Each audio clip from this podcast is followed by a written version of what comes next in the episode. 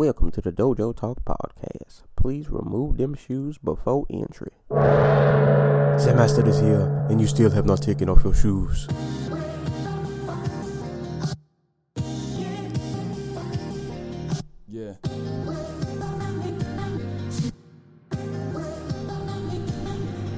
Go. Living every day to define man's mission.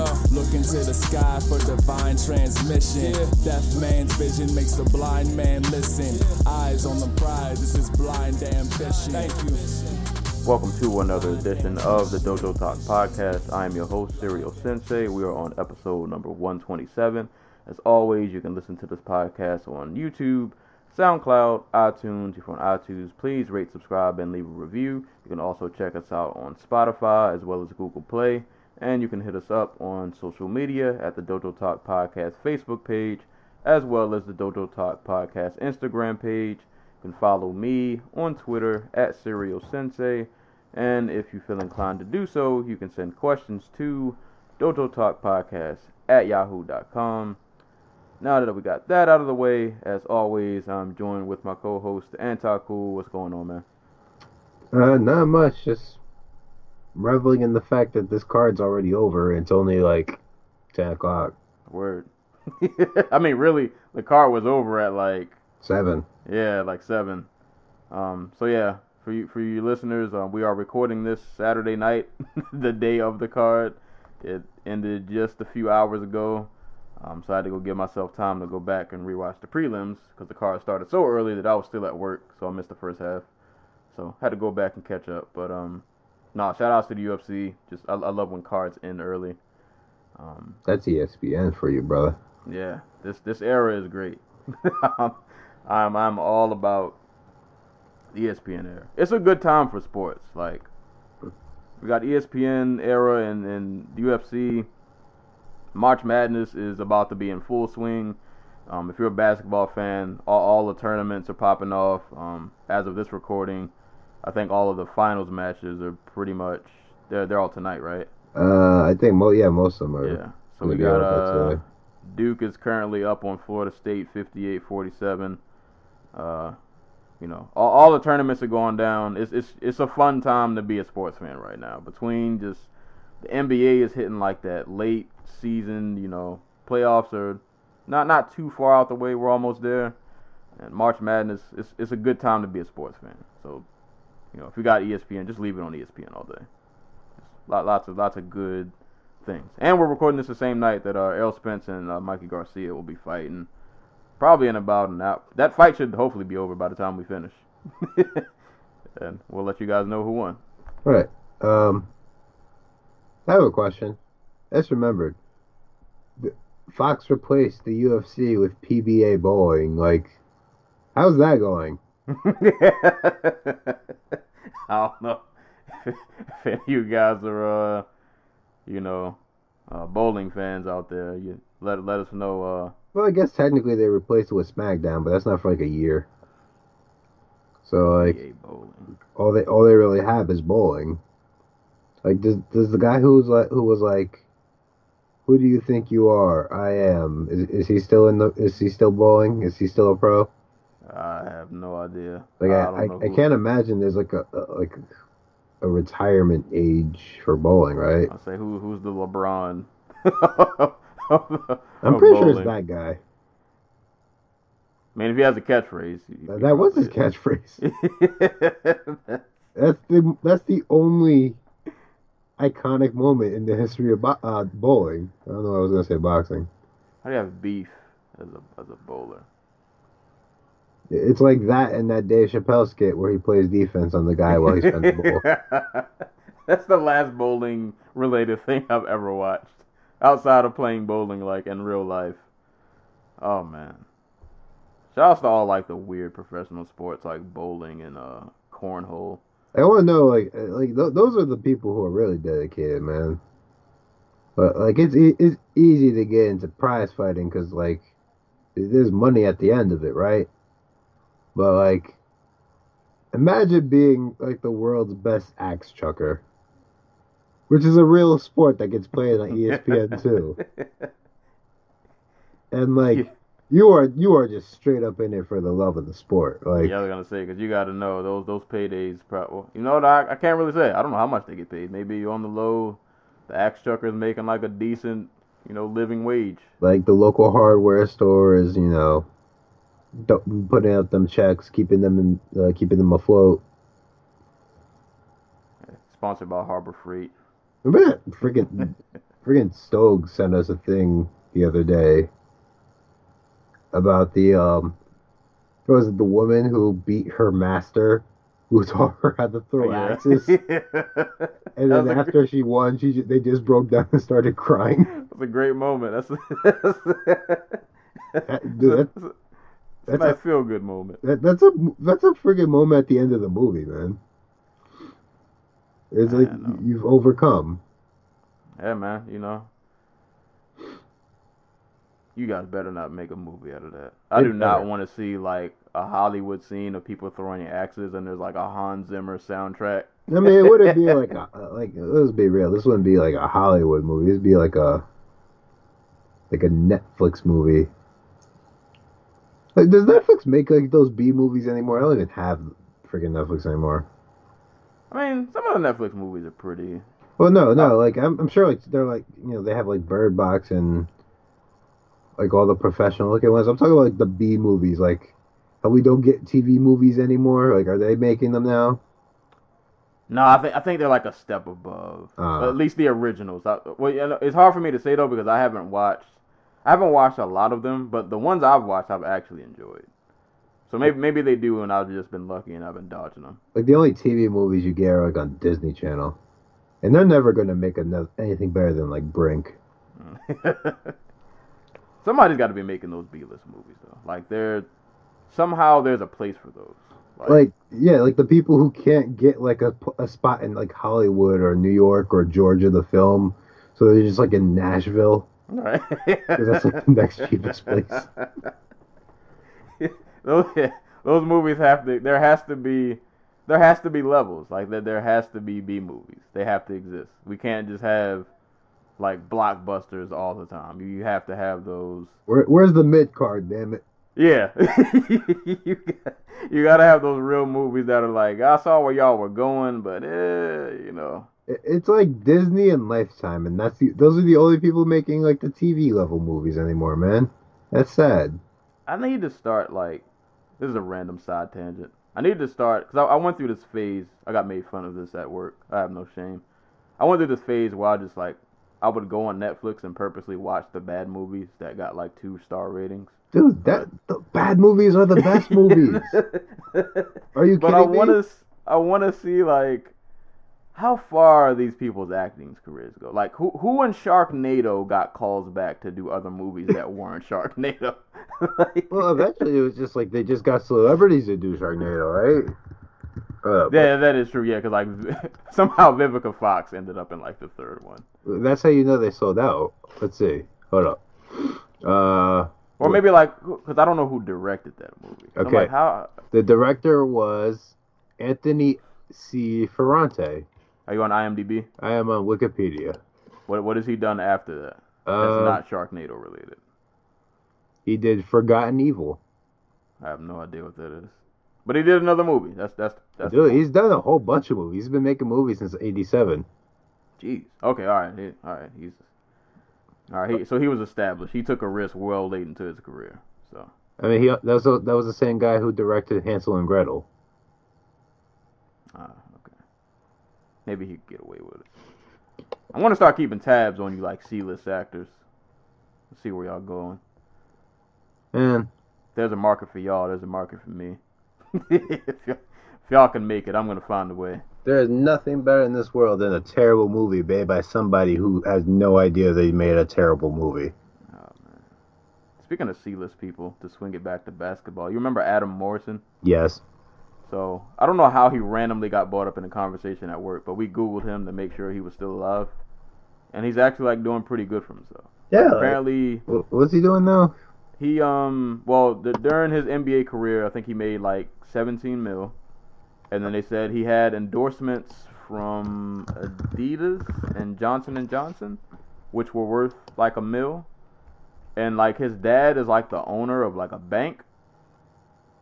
So his dad taught him how to just manage his money. So he just lives in like Washington and just like has a girlfriend or wife and just take care of the kids. I mean, that's a, that's my dream, man. Yeah, he just he's just like living the life. Like apparently he's like you know he's not a big spender. He's not out here you know balling out of control. So it just kind of worked out. So, you know, you can be a bust in the NBA and still live a pretty accomplished life. I guess is the moral of the story. If you don't spend all your money, Don't assume that the money's gonna be there forever because it's not. it's definitely not. Dude, like I- this is a really good point that was brought up by um like who was it AOC where like professional athletes really like they they make a lot of money but they don't make a lot of money you feel me Yeah, that. This is such a random another side tangent, but I was thinking I can't remember who I heard this from, but like it it made sense somehow when I started connecting dots. It was like you know we hear these contracts, we hear all these numbers get thrown out, you know, especially like in NBA and like baseball, like so and so signed three years, eighty million dollars. It's like how did he go broke? And I started thinking about it, and I was like that mo- most most people who, who get that kind of money, you're gonna live an expensive lifestyle, and then people will counter that and say, well, you don't need eighty thousand cars, you know, so on and so forth, which is true. You don't need a lot of cars, but you can't live in the same neighborhood you used to. oh hell no like are you Yeah, like I'm sorry, you can you cannot be making eighty mil and still staying on the block. That's that's just not that's not feasible. We Like, all you- know. yeah like the, the, like your cost of living has to go up yeah, your cost of living has to go up. Like, it- So- and no one's saying you have to like spend like twenty million dollars a year, but like, I- I'm sorry, Kyrie Irving can't go back to living in Orange Right. or or whatever. Like, or, like Orange sucks, Yeah, LeBron's never going back to live in Akron. right? Like you just can't. Like you just you just really can't. And if you did, you'd have to spend all your money on security. Right. Because people are going to be on your head. Like, Exactly. Like, dude, like if hip hop has taught me anything, is that it's when you make your money, you leave. Yeah. You can come back and invest. You can go back and do a show. You, you can invest. Better bring some security with you though. Yeah. But it's hard to come back and live. yeah, Boy, that is yeah.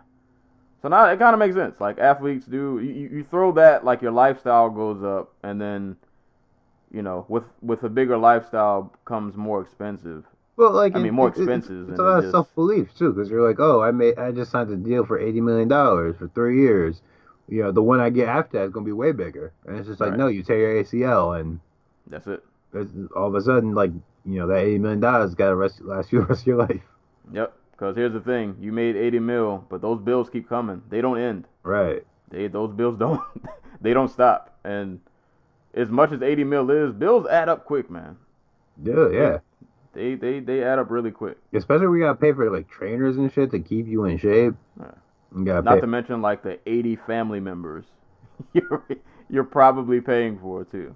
right. But I, I'm trying to get that 17 mil Adam Morrison come up though. Dude, man, if I had seventeen million dollars, I'd never have to work again. I, no, I think I worked this out. If I had five million dollars, I would never have to work again. Because I, I could just spend a hundred thousand dollars a year, and I'd be golden for life. Yeah, I, I could do that. That's Like, the goal now. That's like that's like what fifty? That's like fifty years worth of money.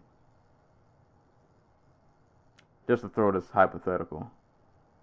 Let's say somehow you get a come up five years. You still doing a podcast, or are you just gonna ghost? I mean, I might I might have to take a break so I could relocate and get away from all these people who gonna be trying to like you know eat off me. But I, I ain't going nowhere. Not until this sport fucking kills me. All right, all right. Yeah, I'll take five minutes. I'm definitely taking a break too. I'd probably take like a month off. I Come mean, back on a I mean, I'm gonna keep all the way real with you. My la- my like, not it's not exactly like this podcast is paying me. Right. This ain't like my job, you know what I mean? yeah, yeah. I, I do this because it's fun. Uh, the Every- library can say bye though. Sorry, I love them guys, but uh, you just can't be moving the same when you come up that quick. yeah, you gotta. Yeah, you gotta move different. That's You what none of these other young kids ever learn. Yeah. They'd be like, "Nah, I I, I want to drive now that I have a fucking, I don't even I don't even know a fancy car. Like now I have a Bugatti, I'm gonna go ride it to the bike shop. Can't do that. Get your whole head lifted off your shoulders and your chain taken. Oh boy. Well, that was our little uh little random spiel. But before we get started, shout out to the listeners. Uh, top cities for the week. Bangalore, India. Number one. Number two, New York, New York. Number three, Red Deer, Canada. Number four, Markham, Canada. Number five, I didn't know there was a Washington in Pennsylvania, but Yeah, that's a place. there's a Washington everywhere, man. There are two in Jersey. Oh, Yeah, shout outs to, to Washington, Pennsylvania. Shout outs to all the listeners, man. Everybody who posts, reposts, Twitter folk, Tumblr folk. You all are great. We appreciate you. Um, so yeah, today's show. I, I say it shouldn't be too long, but I don't want a lot of y'all. Shouldn't be though. I feel like it won't be, but we'll we'll see what happens. But anywho, you know, as always, we'll start with uh fight news and announcements, and then we'll just get on to tonight's card because there weren't really there weren't any of the fights I saw this weekend, so I can't comment on anything that really happened. So um, we will just kick this off with uh fight news and announcements. Uh, not a super busy week, but there still actually were some uh, pretty good fight announcements um, that we will briefly touch on and then get into some news. Uh, going from the top um, at UFC 238, uh, Tatiana Suarez will be returning to the cage. She will be facing off against Nina Ansaroff. Also on that same card, we'll have Joanne Calderwood versus Katlyn uh, Chookagian. Uh, at UFC 236, we will have Curtis Millender facing off against Belal Muhammad. At UFC Fort Lauderdale, we will have Alex Oliveira versus the Leech, Jingliang Li. That should be awesome. Um, also at U- yeah, also at UFC 236, uh, we'll have Jalin Turner versus Matt Frevola. Uh, UFC 237 uh, has a little bit of announcements with Warley Alves versus Alberto Mina, and then also Said Nurmagomedov versus Raoni Barcelos. Um, UFC Philadelphia has three new additional fights. Uh, we'll have Ray Borg versus Kyler Phillips, Kevin Ho- ah, Kevin Holland versus Gerald Meerschaert, and Mark De La Rosa versus Alex Perez. Um, and then backtracking again to UFC 236, uh, we'll have Max Griffin versus Zelim Imadaev. Um, and the last UFC note I have is the UFC signed uh, Brazilian prospect Michel Pereira. Um, I want to say he fought in Road FC, and if you guys haven't seen any videos of him, he jumps off of cages and does a lot of wild things. So I guess it's only right that they sign him. I, I feel like we should mention that was mid-fight. Yeah, like yeah, this isn't like man- post-fight celebration. Yeah, no, the man climbed on top, like he ran up, jumped up on top of the cage, and proceeded to do a backflip off of it to try and stomp his opponent's head into the ground. Yeah. So we'll see how many uh we'll see how many points he gets deducted in his UFC debut when he lands strike to a grounded opponent because he did an elbow drop off the cage. Or he just climbs to the top and just slips and falls out. but you know, look look out for him. He's he, he's gonna be a character uh, when when he finally makes his debut. Uh, moving down to Bellator, um, Bellator 218. Uh, we'll have a set of brothers fighting, not fighting each other, but you know, fighting on the same card. Uh, Anatoly Tokov will be fighting Gerald, Har- uh, Gerald Harris, and his brother Vladimir Tokov will be fighting Ryan Walker. So that'll be at Bellator 218. Um, at Bellator 219, we'll have Joe Schilling versus Keith Berry. And at Bellator 221, Dillon Danis will be making his return. Uh, he will be fighting Max Humphreys. I don't know who that is, but um, I mean, that's the thing. I mean, we- we shouldn't know who that is because if you care about Dillon Danis, you hide the weakness. And, and if my recollection of his first fight in MMA is, he does not take punches well. Boy. I mean, he's better Ooh. than the other guy, the uh, the AJ guy. He's, Oh, yeah, we don't need to talk about him. yeah. Yeah, he's. I'm I'm mad that I even like mentioned him on this podcast. We had a whole 20 minute conversation about how bad his fight was. I don't like the dog fighters, but he really just. If I never see him fight again, I would be ecstatic. Uh, if it makes you feel any better, he's reportedly like a really like just. So uh, this is the thing I've noticed about American Jiu-Jitsu guys. They all have tend to have like the most giantest of egos. Like ups, like, and it's not like the fun type of ego, eh, like a Tony Ferguson or something. It's just like they think God put them on this earth to share with people. You know what I mean? Yeah. So it's like AJ, it's like um fucking uh Dillon Danis. The two dudes who were with um Lloyd Irvin before they got ousted as like pedophiles or whatever. Or sexual assault uh guys, uh crap forgot the names. And I wanna uh, and I wanna um, I don't want to throw the I don't want to throw any whatever out there because I don't want to associate somebody's name if I don't got it right. But there were two dudes from Lloyd Irvin who were notorious like dicks, who like just I, I don't know I don't know what it is about the BJJ community where like that's a thing in America, but it seems to be a thing. Oh, AJ AJ gotta chill. A- AJ gotta. A- AJ, AJ. you are no Gordon Ryan. Mm-mm. Matter of fact, Dillon Danis, you are no Gordon Ryan.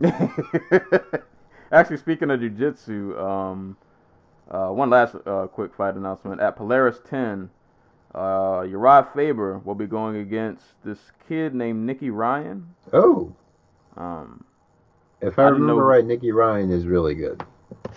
I, the kid, I didn't know kid's like 17. Um, but apparently he is a beast. Um, like, dude is like, I, I haven't seen him. I, I, I've been trying to get into jujitsu more, but I, I don't really know the names aside from like Gordon. Uh, what was his name? Was it Gordon Ryan? Is that his name? Yeah. Yeah. I, I don't know a lot of the people, so I'm I'm pretty ignorant in the jujitsu world. But I've I've heard Nicky Ryan is a beast. Um, Eddie, So him- Eddie Bravo black belt. yeah, so him and him and Urijah Faber will be going down at Polaris 10. So that should be uh that that should be a thing. That well, that will be a thing.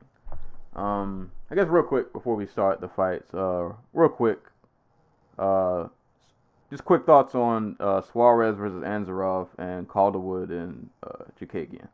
Um. Uh, I'm trying to remember the last time I saw somebody just a- who was able to like take down or Ansaroff, and I want to say it's definitely happened, but I just can't remember off the top of my head. Um, you know, I'm just excited to see Suarez again. She's been out way too long. Like, when did she destroy Carla Esparza? Like last June or something. That's been a little bit of time. Yeah, like she, she that that's gonna be fun. Um, if only just to see her, because I, I, I Suarez, uh, not Suarez, does have like the striking advantage, possibly, but like Suarez is like good enough of an athlete where I can see that not being a factor.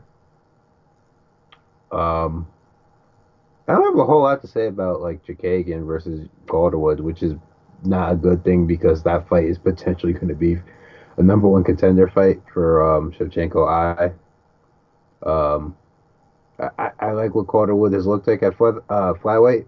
She's looked good. She's you know, apparently a now submission artist. Um, I didn't, you know. I didn't see her fight with Lipski. I never went back and watched it. Oh yeah, she um she put it on Lipski. I heard, I, Yeah. I, I remember you saying that. Um, Yeah, yeah, she put it on her. So, um, but for everything else I've seen from her has been really good. So, um, I'm excited to see that uh, her compete again. Um, not less so for Chookagian just because she is like all the worst parts of early career Frankie Edgar. yeah, um, um, I, I'm, I like both fights. Um, I, I, ain't say I feel bad for Ansaroff because like she's on a good streak right now, and it seems like she's really improving. And then I feel like in this fight somehow all that could go out the window. Oh yeah, like like, like Suarez is the best women's wrestler in the history of women's MMA. yeah, this is like all of this improvement she's been doing that we've seen in like her last two to three fights. Like this could all go out the window really quick if Suarez just gets a hold of her. Like as, as much as Ansaroff, well, I, honestly it's like it's a, a crazy get, but I, I I'll, I'll maybe step on the ledge and say Ansaroff has a striking advantage, but at the same time, it's not like Ansaroff is like a knockout artist. Right. So like, how long are you really gonna be able to keep Suarez away from you? It it, uh, it almost feels like the it almost feels like the inevitable is gonna happen. Like you're gonna try to use some footwork and like not get you know try to move around and not be a target. But boy, if she catches you, it is it's gonna be a long night or maybe a short one, but it's gonna be painful. Um, but no, I, I like that fight. Yeah, Cal- Calderwood Katlyn, I'm not crazy about other than if Calderwood wins, seeing her in a title fight would be really awesome. So, go go go JoJo. Um, and real quick, the Millender Belal fight. I'm happy to see that Millender, you know, was able to pick himself back up and just get right back out there. But uh, yeah, that fight should be fun. I think I- has Belal taken anybody down? Because like that, that would be the easy path to victory here. Yeah, I was gonna say he he's a grinder. I almost feel like he he'll. But then I don't know. Belal's kind of wild too. That is that is gonna be a fun fight because I'm not really sure. Like I feel like Belal has like hmm, I don't even know if I can say he has an overall better. Because Millender's way way better on the feet. Not that Belal's terrible, but like Millender's a way more you know creative. Oh, I, I think I I think his style presents issues for um Belal that. Well, did Belal beat Means? Am I crazy? Is that fight that happened? Uh, He fought somebody. Yeah, he beat Means.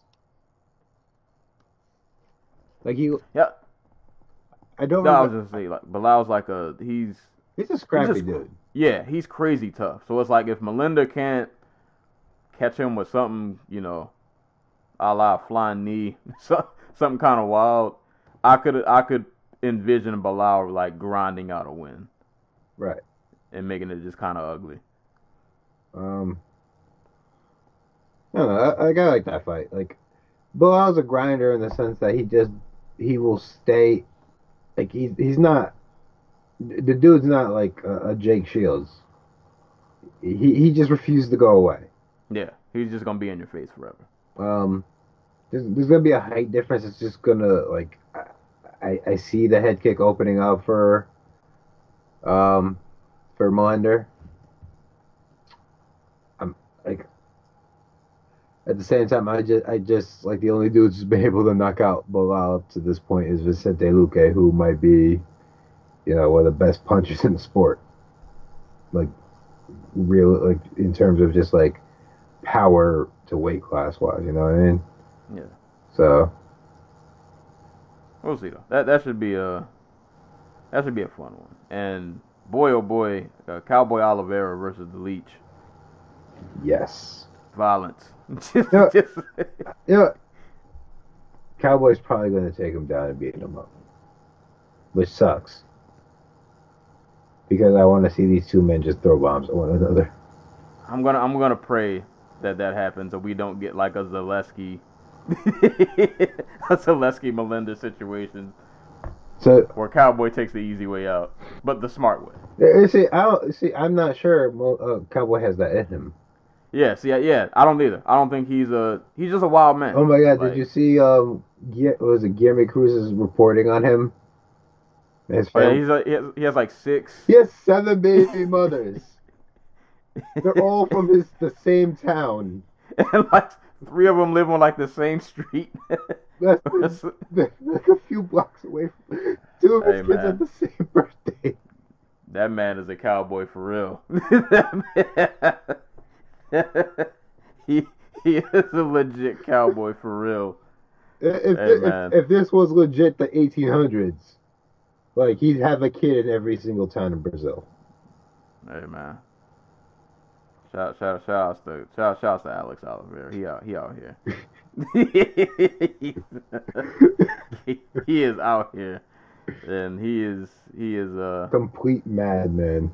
yeah man, he, he's planting his seeds. Uh Hey man, it, it is what it is. There's a dude who like a few months ago had a hand grenade tossed at him at a gas station. Man. We need his thirty for thirty. like that life story. Like this man wasn't a real life cowboy. How do you have seven? Jesus Christ. It's like a whole you got a starting lineup and two coming off the bench. Like Jeez. Jeez. It's a lucky number. Yeah, yeah that, is, that is true. Well, they say seven is like the number of completion, so you should stop having kids, I guess. I mean, he is a young man. right? and Realistic. UFC fighters don't get paid, you know. You out here balling like that. So, Damn, that that that child support split up has to be crazy. I mean, maybe maybe he's lucky, and like all seven of his baby moms are like really nice, and they don't put him on. maybe he is a, a very caring and, and loving father, and they were like, you know what, he's a good guy, and uh, you know we're just not going to put him on the whole child support thing, because. Could you imagine if you get child support from that many baby moms, boy, you maybe that's why he fights so much. I, I don't know. Man, I, I I figure his life is just a constant fight. Yikes. If you're not fighting like rodeo bulls, you're you- you- you're fighting your own poor decisions. shout, out to Cowboy Oliveira. Oh, and uh, Duke won the ACC tournament. Yep, Zion. Yeah, that was the thing. That's all right. My Tar Heels gonna be back in March Madness. We'll see y'all again, hopefully. But uh, yeah, that's uh, that's pretty. Well, Oh, yeah, do you- yeah. If you wanna, Uh, all right. Um, so as many of you, I'm pretty sure many of you've uh, heard, uh, but for any of you who may not have heard, uh, Tony Ferguson was recently in the news. Um, this was just a headline of. It was really. It was just weird when this popped up. Like I wasn't. I wasn't ready to see this, but um, you know, you guys may have seen the headline that uh, Tony Ferguson uh, was hit with a restraining order from his wife. Um, now, based off like the headlines of a lot of the initial articles, because a lot of like the initial articles, you know, said like um, he, uh, his wife put on a restraining order for domestic violence, and a lot of people like when you hear domestic violence, your mind immediately shifts to, like you know, the kind of image that puts in your head right? um, of like what it would be. Um, but you know, if there was a, a silver lining to this at all, I, I guess um, like luckily it wasn't the case that he was being like physically abusive or like, like he wasn't beating his wife up or anything like real crazy like that. And, we should point out, I can't remember where the restraining order was filed. I think it was in California, but like the, the definition of domestic violence there for that type of thing is a lot different than what like yeah, yeah, it's not just it's not just physical. yeah. uh, yeah, it, it covers a, a variety of things. So, um, but in in a in a nutshell, she put the restraining order on him because he. I, I didn't I didn't know this until the article came out that apparently he's had like a, a history of this, um, but he just have like he's been having these really bizarre, like, just like issues of things he's been doing. Like they said, um, he's been like just randomly breaking things in his house. Um, said like he was really paranoid at one point and thought that he had like a chip in his leg. Um,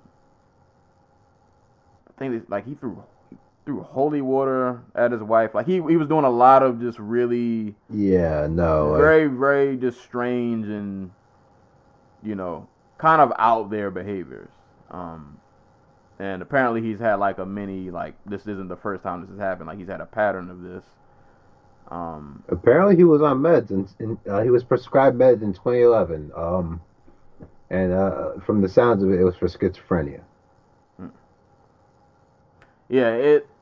I, I didn't want to jump out the window and like try to blame it on one thing or another because, I mean, first thing I thought of like could it be like CTE or, you know, but I, I didn't want to jump out the window because you, you don't you just the, the story had like literally just broke so you kind of don't know you gotta wait for you know these stories to kind of to kind of play out um but like luckily like even the wife said like she never felt uh she never felt like her life was in danger or uh they have a son a son or daughter They have a a baby, uh, like a really young baby son, I Yeah. believe.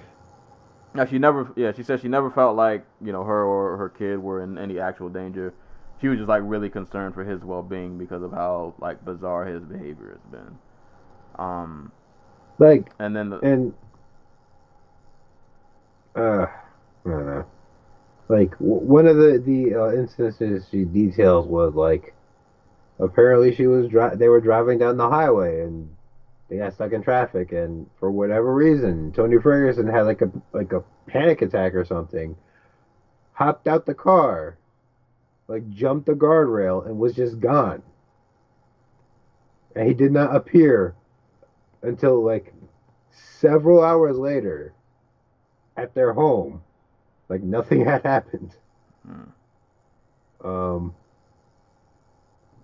like there was a whole thing of just like what up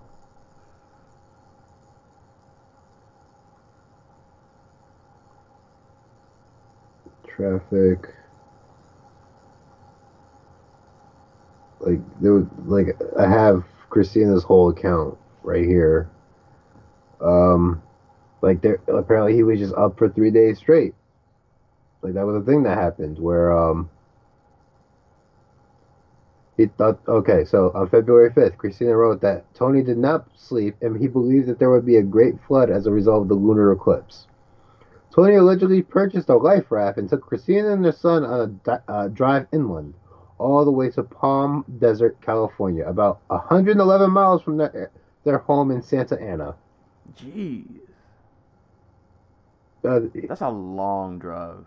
Yeah. Uh, Tony woke her and her son up in the middle of the night and said they had to leave because they were not safe. Tony promised to seek help with mental issues if there was no flood, but later refused. Uh, February 12th. This is seven days later. Uh, Tony had a, had what Christina described as a psychotic break or panic attack. He screamed in her face, sweared at her, and believed that she was someone else, she wrote. I woke up late at night to Tony standing over me, accusing me of being a witch. Christina wrote that Tony, uh, I'm sorry, February 16th. Christina wrote that Tony unplugged the refrigerator and turned off half the light, uh, the power in the home because he believed there was cameras in the refrigerator and ceiling fan, and that he was being watched. He also cut the, the wires to the heat and air conditioning unit, she wrote, because he believed there were tracking devices in them. February 19th, Tony allegedly agreed to be taken for psychi- uh, psychological help at Keck Medical uh, Center at USC. Christine and her father went to pick him up. She wrote, when they arrived, they saw the fu- uh, the furniture and walls had in the home had been destroyed. The mantle had been ripped off the wall because Christina wrote that Tony had believed there was a hidden doorway under the fireplace. Santa Ana police were called that day, which is also around the time she moved into her parents' home. March 5th, Christina wrote that she picked up Tony to meet him again to take him to the uh, me- uh, Keck Medical Center. While they were driving, they hit the traffic. Uh, they hit traffic on the 405 in Los Angeles. While in the car, uh, while oh, while the car was moving, Christina wrote that Tony jumped out onto the freeway, ran away, jumped over a fence, and disappeared. He did make it back to their family residence later. According to Christina's uh, Christina Ferguson's declaration to the court, Tony Ferguson, 35, arrived at the, her parents' home where Christina had been residing on March 7th. Tony allegedly asked her, uh, asked their son, want to go for a ride. Christina said that she told Ferguson it was too late and he could not take their son. She wrote that she and her mother stood in front of the door to prevent Tony from leaving, but he pushed them both out of the way, ran back into the house, out the back door, and over the fence, all with his son in his arms. Christina wrote that Tony had left his cell phone and car behind and ran away on foot with his, their son, who was not wearing a diaper or shoes. It was also raining out. There are many frightening instances which I have yet to list in these declarations. However, I have videos and photos of Tiny, uh, Tony's frightening, irrational, par- and paranoid behavior, which depicts Tony crying, laughing, muttering, yelling, etc., for no apparent rational reason. So there you go. Yeah, that's that's a lot. Um, I guess the in an update, which happened like as of about four or five hours ago, uh, Tony did uh, make an Instagram post, just basically saying that uh, he's in good spirits now, and uh, I guess the UFC is helping him, uh, you know, get the help that he needs. Um, so that that that's a good thing, you know, com- coming from all of this. So hopefully that works out, cause that's just, you know, That's scary. that yeah, that's that's kind of that's kind of scary. Like, luckily that situation didn't turn any worse. Like it it probably could have been a lot worse. That that yeah, that's that's just ugh. Like, wow. Um, again, like,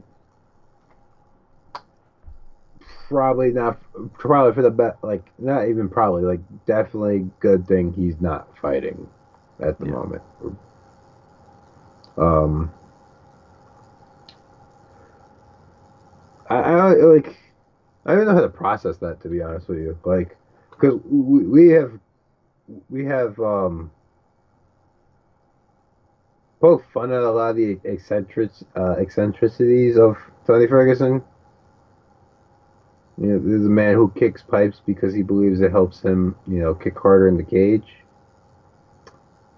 Um, you know, he, he's hit. He's doing like, um, you know he's doing real life anime workouts. yeah, Like the man is just like he's he's just making up workouts on the fly, and we just kind of like, oh, I guess that's just what he, you know, that's that's just what he does. That's just that's just Tony.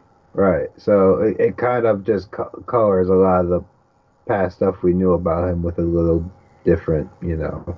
Yeah. Because who, who- like like I said, like he was apparently at one time on med- uh, medication, like you know that he was prescribed in like 2011 or something like that. Um, I'm imagining like, the, like he's been on all types of other medication for other things. Like there's a dude who, you know, after the, the the Johnson fight, had to take a year off because he tore his like elbow or something. Um, and then you know all the recent injuries he's had against um you know with his fights uh, his fights being canceled against Khabib. Like I can't like I, I'm imagining he was taking stuff for those and like the stuff he was taking and like the like the the schizophrenia medication. I'm imagining that doesn't mix well. So if he stopped taking it I can see why um and like and like Christina said like there are other instances that she has yet to document um I, I- yeah, I, I'll say one thing. I'm I'm happy. I'm, I'm happy Tony Ferguson's gotten all the support he has from both, uh, you know, prof- like the UFC, like you know, his employers, and from like the fans because I I, could- I could have seen uh, like I, I don't expect a lot th- of yeah. fans. yeah, this could this could have turned into, and I, I'm lucky. Like I didn't really, I heard you know, cause the internet gonna internet, Right. But like on my timeline, I actually didn't see, I didn't see any of that. Like everybody I saw was, you know, everybody's pulling for him, everybody's wishing for the best. Um, so that that was good to see on my timeline because this could have easily been like an internet troll job, and people just could have. This this could have went another way. We, y'all y'all know how the internet is. Right. Um, so uh, I'm glad it didn't it didn't turn into that. So The- I think that Literally the only person I've seen take any shots at Tony has been Khabib Nurmagomedov. yeah and that, and that was just because he told him like and all that was was he told him to stop smoking because because he's Tony Ferguson said he will be back and he'll beat Khabib or whatever. But um, yeah, like I'm I'm happy for like the fan support. I'm happy people are being understanding. Um, there, there was one thing I wanted to talk about in this fight, and it is just escaping my mind right now, or uh, with this situation. Um,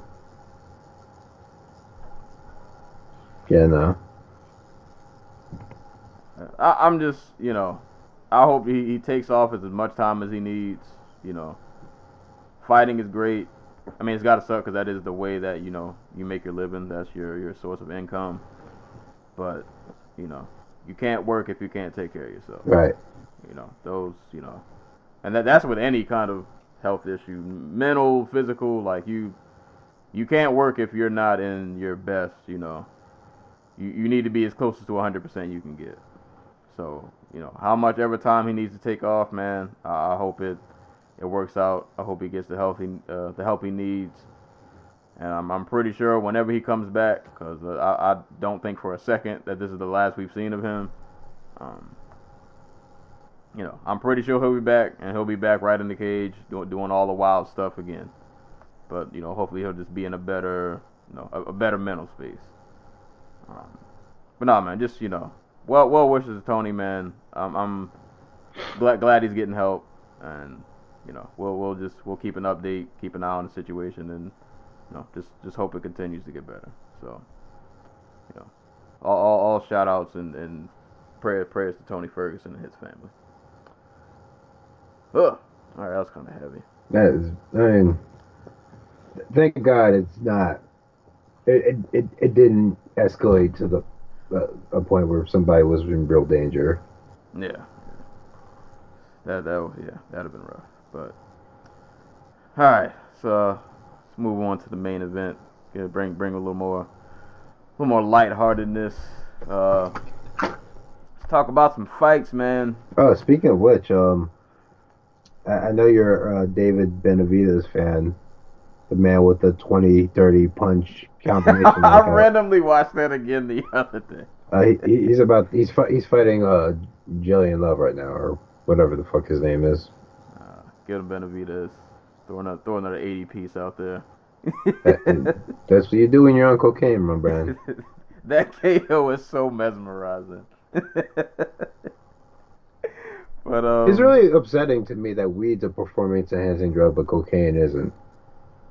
all right, because cocaine like cocaine has to like numb the pain. Dude, cocaine makes you fucking Superman. Are you kidding me? like, like yeah, it's it's weird. It's weird. Boy, Golden State is beating the bricks off of OKC. That's another story for another day. Oh Lord, the Jazz are killing the Nets. hey, my Spurs won. All right. Moving on to the fights, man. Uh, UFC Fight Night. Lord. UFC Fight Night on ESPN Plus Five, Or or, or as or or ESPN UFC Fight Night. UFC Fight Night, ESPN, uh, what is it? Till versus Masvidal, or UFC Fight Night 147. 147. Yeah. Yeah, that's that's that's a lot. That's a lot of names. I mean, Oh, real, real, real quick. This I don't know why this just made me think of this. Um, I, I should have said this in the very beginning of the podcast. Uh, quick, like minor scheduling change. Um, I normally put podcasts out on Tuesdays at like twelve. Like I actually just schedule it on SoundCloud and on YouTube. Um, I'm probably gonna move that up. Um, I don't know why it just randomly hit me the other day that putting these out at twelve is just kind of stupid. Um, so normally what we do is we record on weekends and like by Monday I have it edited by like Monday night and I can just put it out whenever I want to. So I'm probably just gonna start with just releasing these like literally like Tuesday at like 1 a.m. So if you're in your morning traffic rush, you can listen. Eating breakfast, you can listen. You don't gotta wait all the way till 12. Uh, so that, that I'll I'll be making that change. So you'll just get podcasts on the same day, but it'll just be like six hours earlier. So there you go. But anywho, UFC on ESPN Plus Five. Till versus Masvidal. Um, this went down in London, which was great. 'cause Time zones, for once, are awesome. Card started early and ended early, which is the only reason we're even recording this right now. because it went off at a very respectable time. Uh, but let's just uh, start this from the top, man. Main event: Jorge Masvidal versus Darren Till. Um, man, this interesting matchup when this first this fight first got announced. Um, we haven't seen Masvidal in a while. Till, you know, coming off a very very disappointing uh, performance against Woodley. Um, so it, it was just going to be interesting to see how this this fight played out. And I, I, I think we we predicted this fight on this podcast a couple of times. I think we both picked. I don't know if we both picked Masvidal, but we both said we would not be shocked if he won because Till just, for all the talent he has, his flaws seem to just reappear more often than not. See, Um, like th- this was like the ultimate. Like Till should have won this fight. yeah, Like on paper, t- like Masvidal was going to give him the fight he wanted. So methodical. He's he's not a volume puncher. He, he's not going to be able to out jab the longer dude like until. And, and we, we we saw briefly. Ba- Basically, what you know, what what should have happened, which was Till was going to connect on Masvidal when he showed up along the cage and, and just blast the shit out of him. And he did. And um, that lasted all of like 20 seconds. yeah. And then he lost complete control of the fight. Yeah, it it, and we, we we talked about this a little bit before we started recording, but I knew this fight was gonna go downhill for Till, uh, downhill for Till. After he blasted Masvidal with that straight, and Masvidal lived, and I was like, oh, so Masvidal can take this. Um, you're in trouble because the the first round was very, it, it was a high pace. And if I was to pick on which of these two fighters could keep up could keep up that pace for five rounds, it definitely wasn't Till. I was like, Masvidal can probably do this for five rounds, or at least maybe he'll slow down a little bit, but not a ton. Till, on the other hand, you can't keep this pace for five rounds.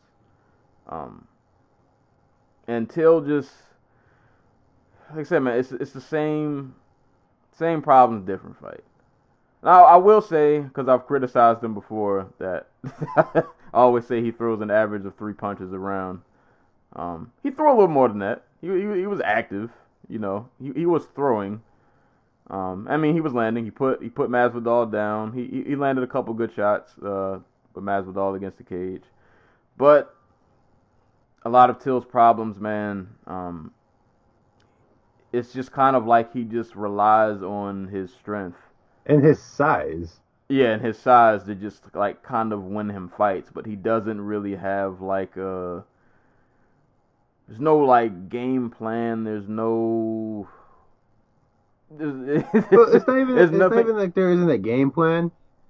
There's there's no like. He he has a very incomplete roadmap of what he wants to do. It's like. uh, Like he, he, he is cutthroat Conor McGregor. Like he, he is going to he's big and long and he's going to walk you down and hit you with the power hand. But when you throw on Conor, Conor is ready to counter. He's ready to quarter pivot out and hit you with something, or you know he's ready to disengage. Like Till doesn't do any of that. Like he he literally, well, like the most I've seen Till do when somebody throws at him is he'll take two steps back and shell up, and that's what he did here.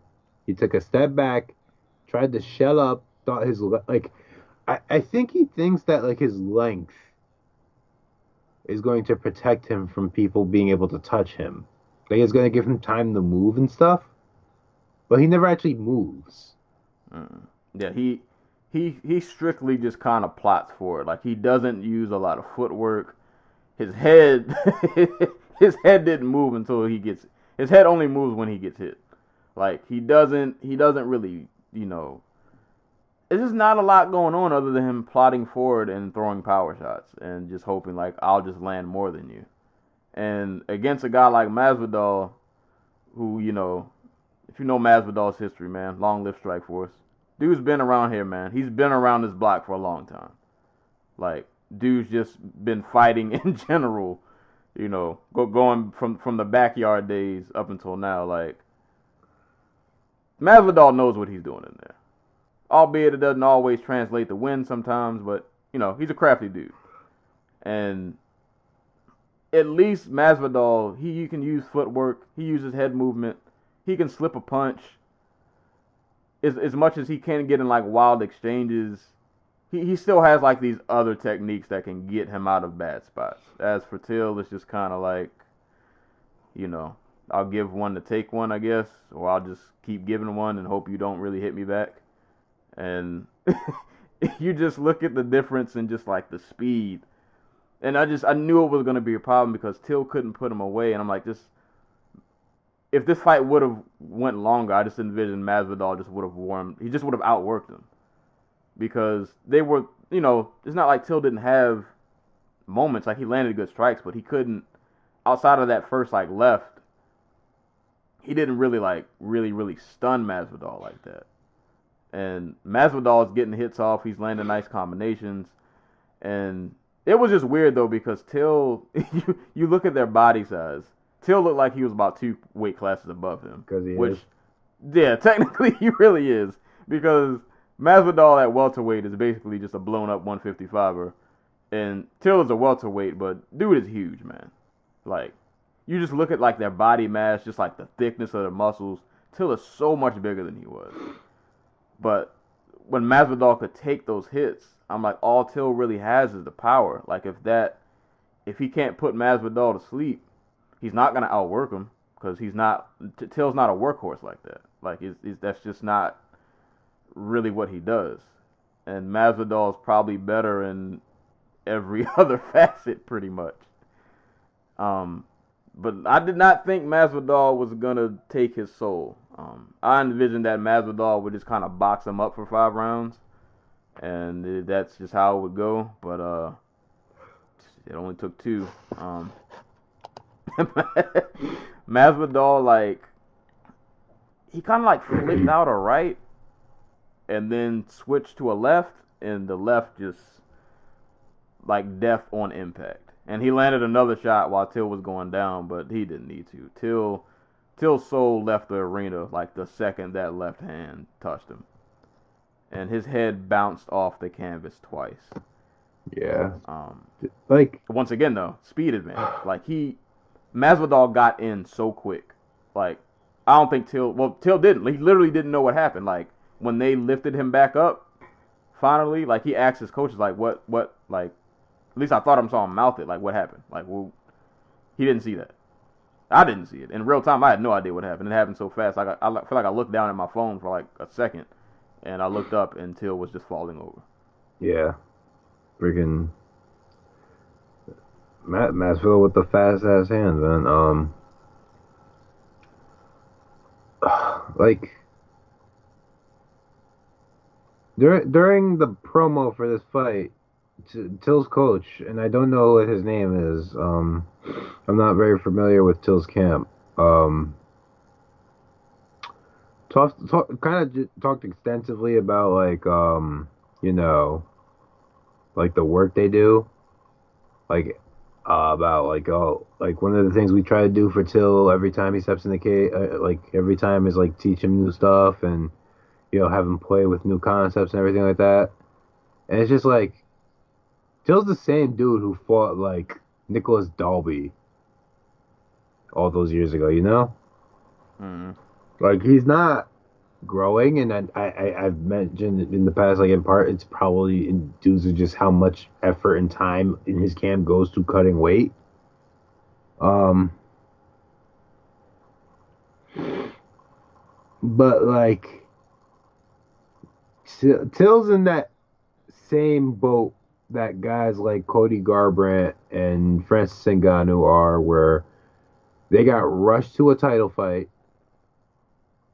the the the, the they like somebody figured them out then they like then they got have to fight the rest of the top ten, and now people know how to beat them, and now they're struggling to put it together. Like, and, and Till's probably like you can go back to the Wonder Boy fight where like Wonder Boy was not doing much, anytime Till would try to close the distance, he'd like throw out these like you know pitter patter punches with and close on a leg kick, and Till would just kind of just shell up and not do anything. Like there's no counter punching, there's no.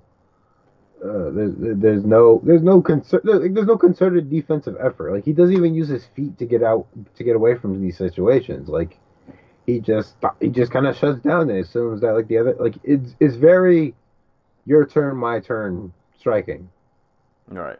and it, it's just not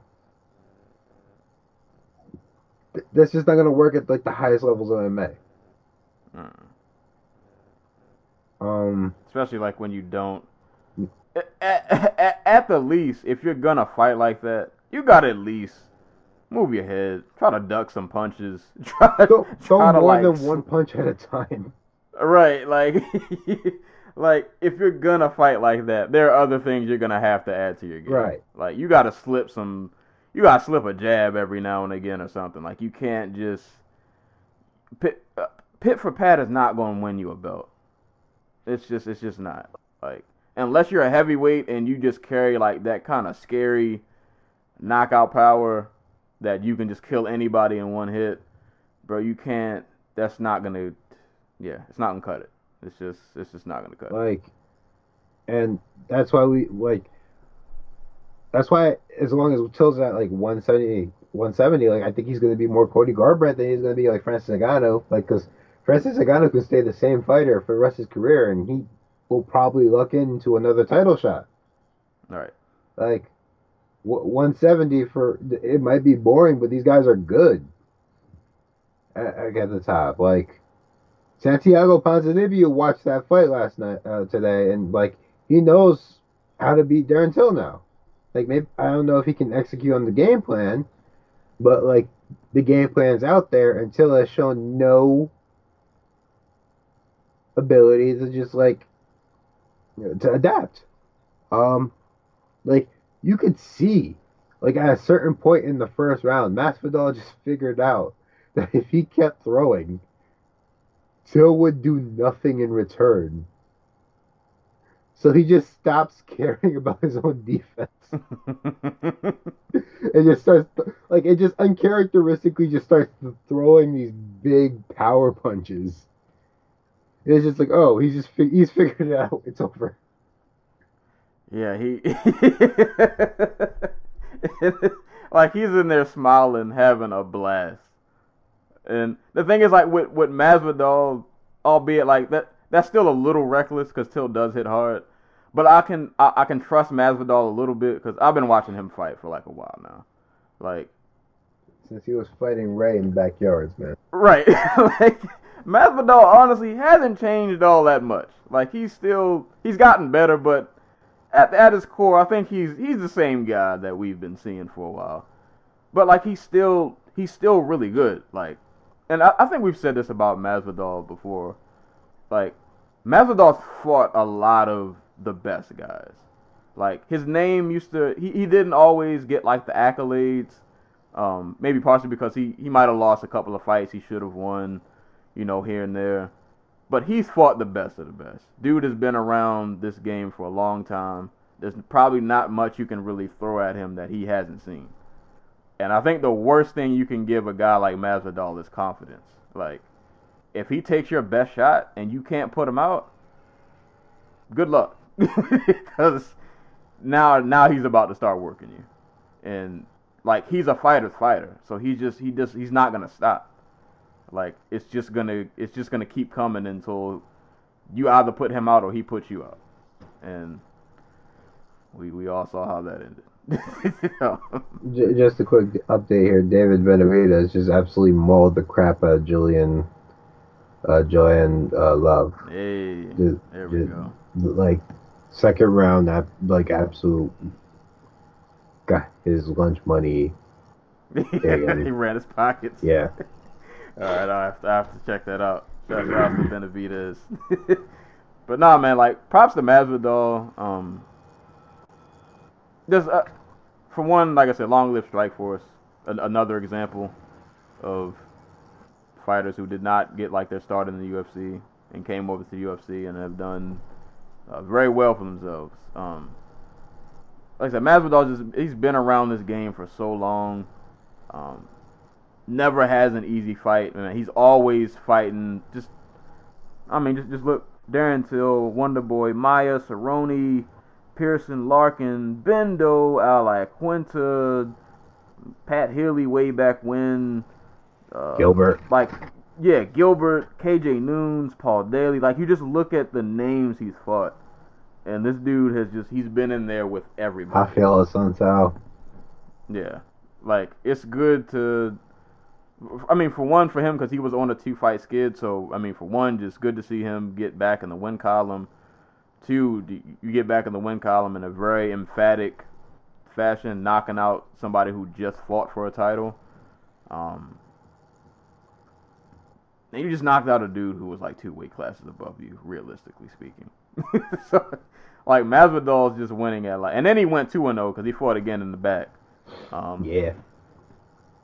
Um, Got like people like if, if a man made his career beating up Kimbo Slice's like protege in like a backyard and it was fighting in like shipyards in Miami. Like the dude is about that life and he will throw Yeah. hands with you.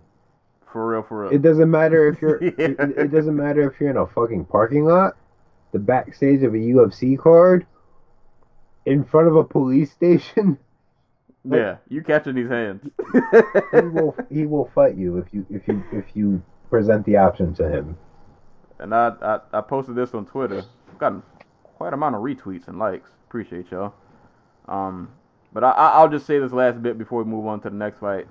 Um, about the the just a quick, and I don't want to go too much on this because one of our questions actually kind of sort of about what happened.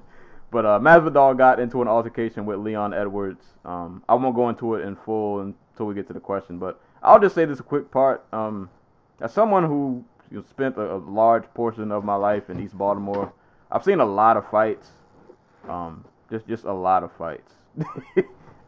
if anybody ever walks towards you with their hands behind their back and they're very calm, you're about to get beat up.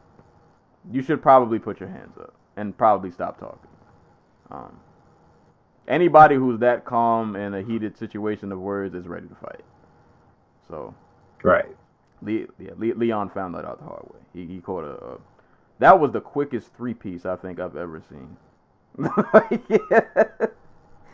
but we'll get to that later. We we have uh we had a fan question and it, well, one of them related to that incident, so we'll we'll revisit that uh, at the end of the episode. But congrats to Masvidal, man! Just great performance, awesome KO, violent KO. Just the man's winning at life. He got the hundred thousand dollars. Like salutes to Jorge, man. He's just he, the man's just winning. He he came back and he he's just winning at life. So I'm all for it, man. I'm all for Jorge. He's a violent uh violent welterweight.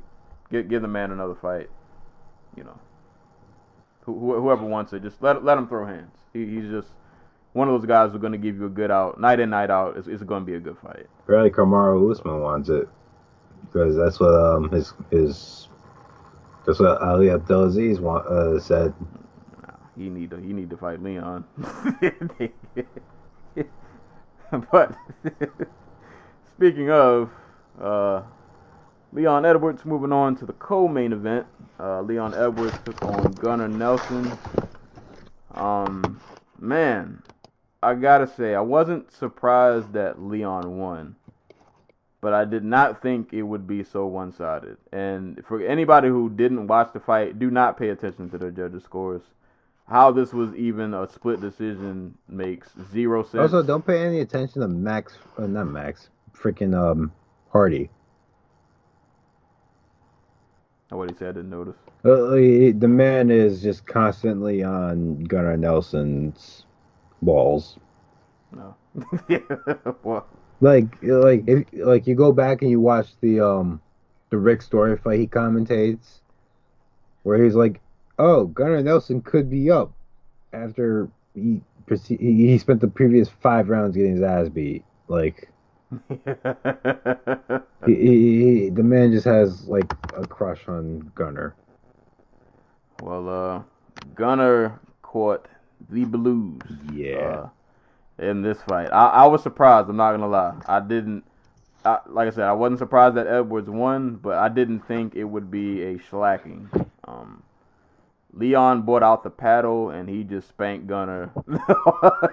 he just spanked this man for three rounds. Um, it was a great fight from Edwards. Like, I, I really, I really love when fighters do do the whole "I'm gonna punish you" coming out the clinch thing. Cause I feel like that's an opportunity that like not a lot of people take advantage of. Mm-hmm. And, they, in and those, apparently they made very- a note of it. Yeah. in those very split second moments where, you know, a, a clinch is initiated and that split second when it's released and Gunnar, you know, drops his guard for a little bit, sneaking a little elbow, you know. Well, I can't say little because they were hard. Like Leon was, he, he was clocking Gunnar with elbows when they would release from the clinch, and he dropped them with one of them and laid some some nice uh, Donkey Kong ground and pound, as I like to call it. Um, nah, man, Leon just did a he did. He owned every facet of this fight. Like all Gunnar's game plan was is I'm gonna try to land this straight, and then I'm gonna rush in for a, a takedown and hope it works. And it didn't. Like Leon did a great job of controlling distance, like I said, and the the clinch fights when they would um, exit the clinch, he would always catch him with something coming out of the clinch. He won the grappling exchanges, which was wild to watch. Um, he just he controlled every single facet of the fight, like, and it was it was weird at first because like Gunnar's not a guy typically you really want to tango on the ground with, but when you saw how in control he was with the grappling situation, it was like, oh, okay, he's he's fine. Like, he was like he wasn't really in any. There weren't many parts in this fight where he was in at like any danger, like The end of the third other than he. And then the third, he got mounted in like the last minute. yeah, like the last minute, and he ended up surviving that. That that could have been bad because that was such a good performance. So luck, luckily that didn't turn into something terrible. But Gunnar had nothing for him. Like and anything Gunnar threw, like Leon had an answer for. And yeah, poor poor Gunny, he just he got schooled. Like Leon really took that man to school and just kind of like I said, every, every facet of the fight you can think of, Leon won. Right. Like, Um. So like Gunnar is not Bryan Barberena or um Kamaru Usman or uh, who's the other dude B Edwards? Uh. Well, well, I'm sorry. Uh, let me rephrase. Uh, Barberena didn't beat Edwards, but he did drop him. Um, Claudio Silva. So he, he's not like any of those dudes. Like, and we have a good comparison because we saw Claudio Silva fight earlier in the night he's not aggressive to the point where he's going to make Edwards mess up. Um,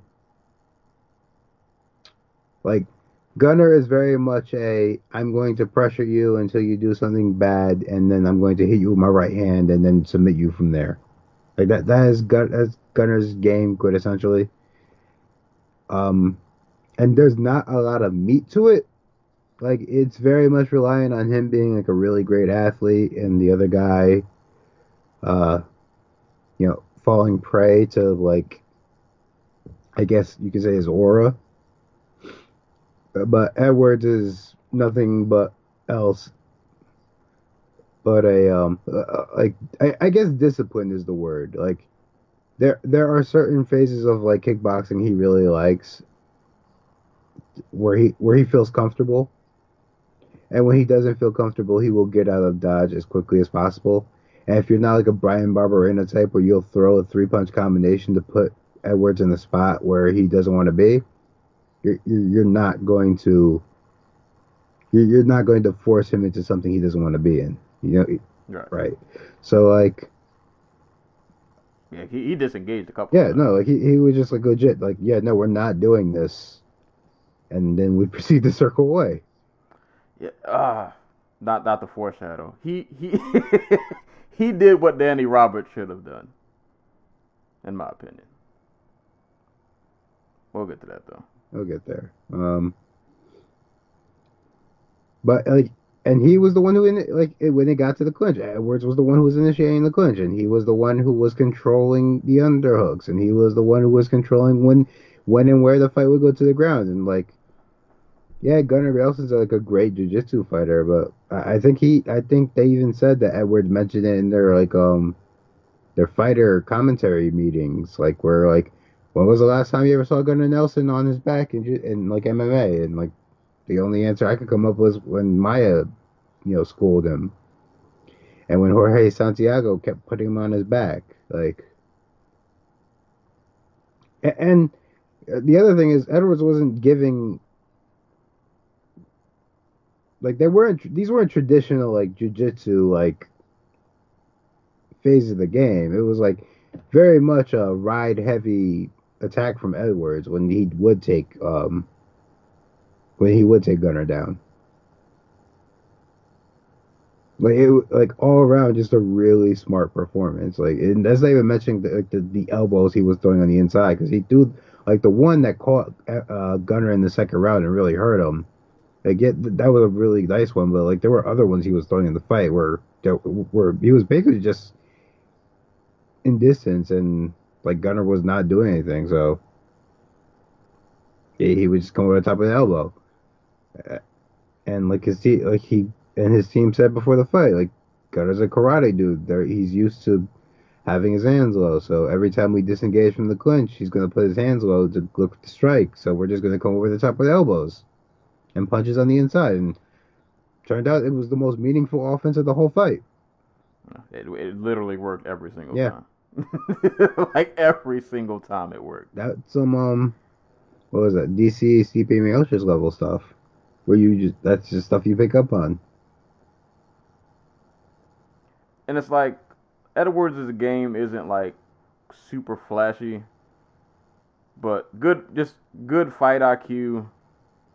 Just a, a good mixture of using your talents to the best of their abilities and being just smart about what you do. You know, Right? it, it was just like he just he fought like the almost a perfect fight. You know, like I said, he, he did get mounted in the third with like a minute left, but he, he did everything you would want somebody to do against Gunnar other than get a finish. Like like I said, man, like his run has been more impressive to me than Darren Till's. Um, it's it hasn't been as flashy. It doesn't have like the Stephen Wonderboy Thompson knockdown, but like you have like you have seen him grow into a complete fighter from the dude who got out wrestled by like Claudio Silva in his first UFC fight. Like he's nine and two in the UFC. Yeah, with wins over, let's see, we got Seth Baczynski, Vicente Luque, Albert Tumenov, Barberena, yep, Cerrone Nelson, and, well, Peter Sobotta, forgot, oh, he knocked him out. Yeah, so he's got a lot of, yeah, a lot of quality wins under his belt. And, like, within, like, the last, I would say, like, three to four, like, he's looked really good. So, like, clearly he's he's getting better. Um, Um, you know, I, I I still have questions about like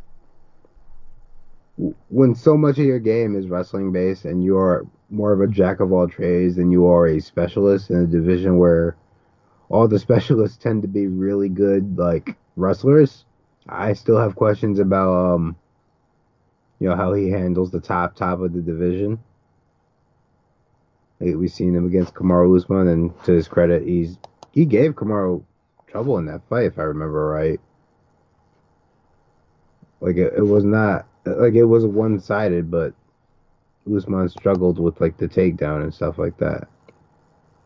Um, but yeah, no, that that like I'm I'm interested to see where like I'm interested to see those fights. Like he he has the setup for the Masvidal fight now, so why not? Yeah, that's we got all the storyline and promo footage we need. Uh, but yeah, man, great, great performance from from Edwards, man. Just almost a flawless performance.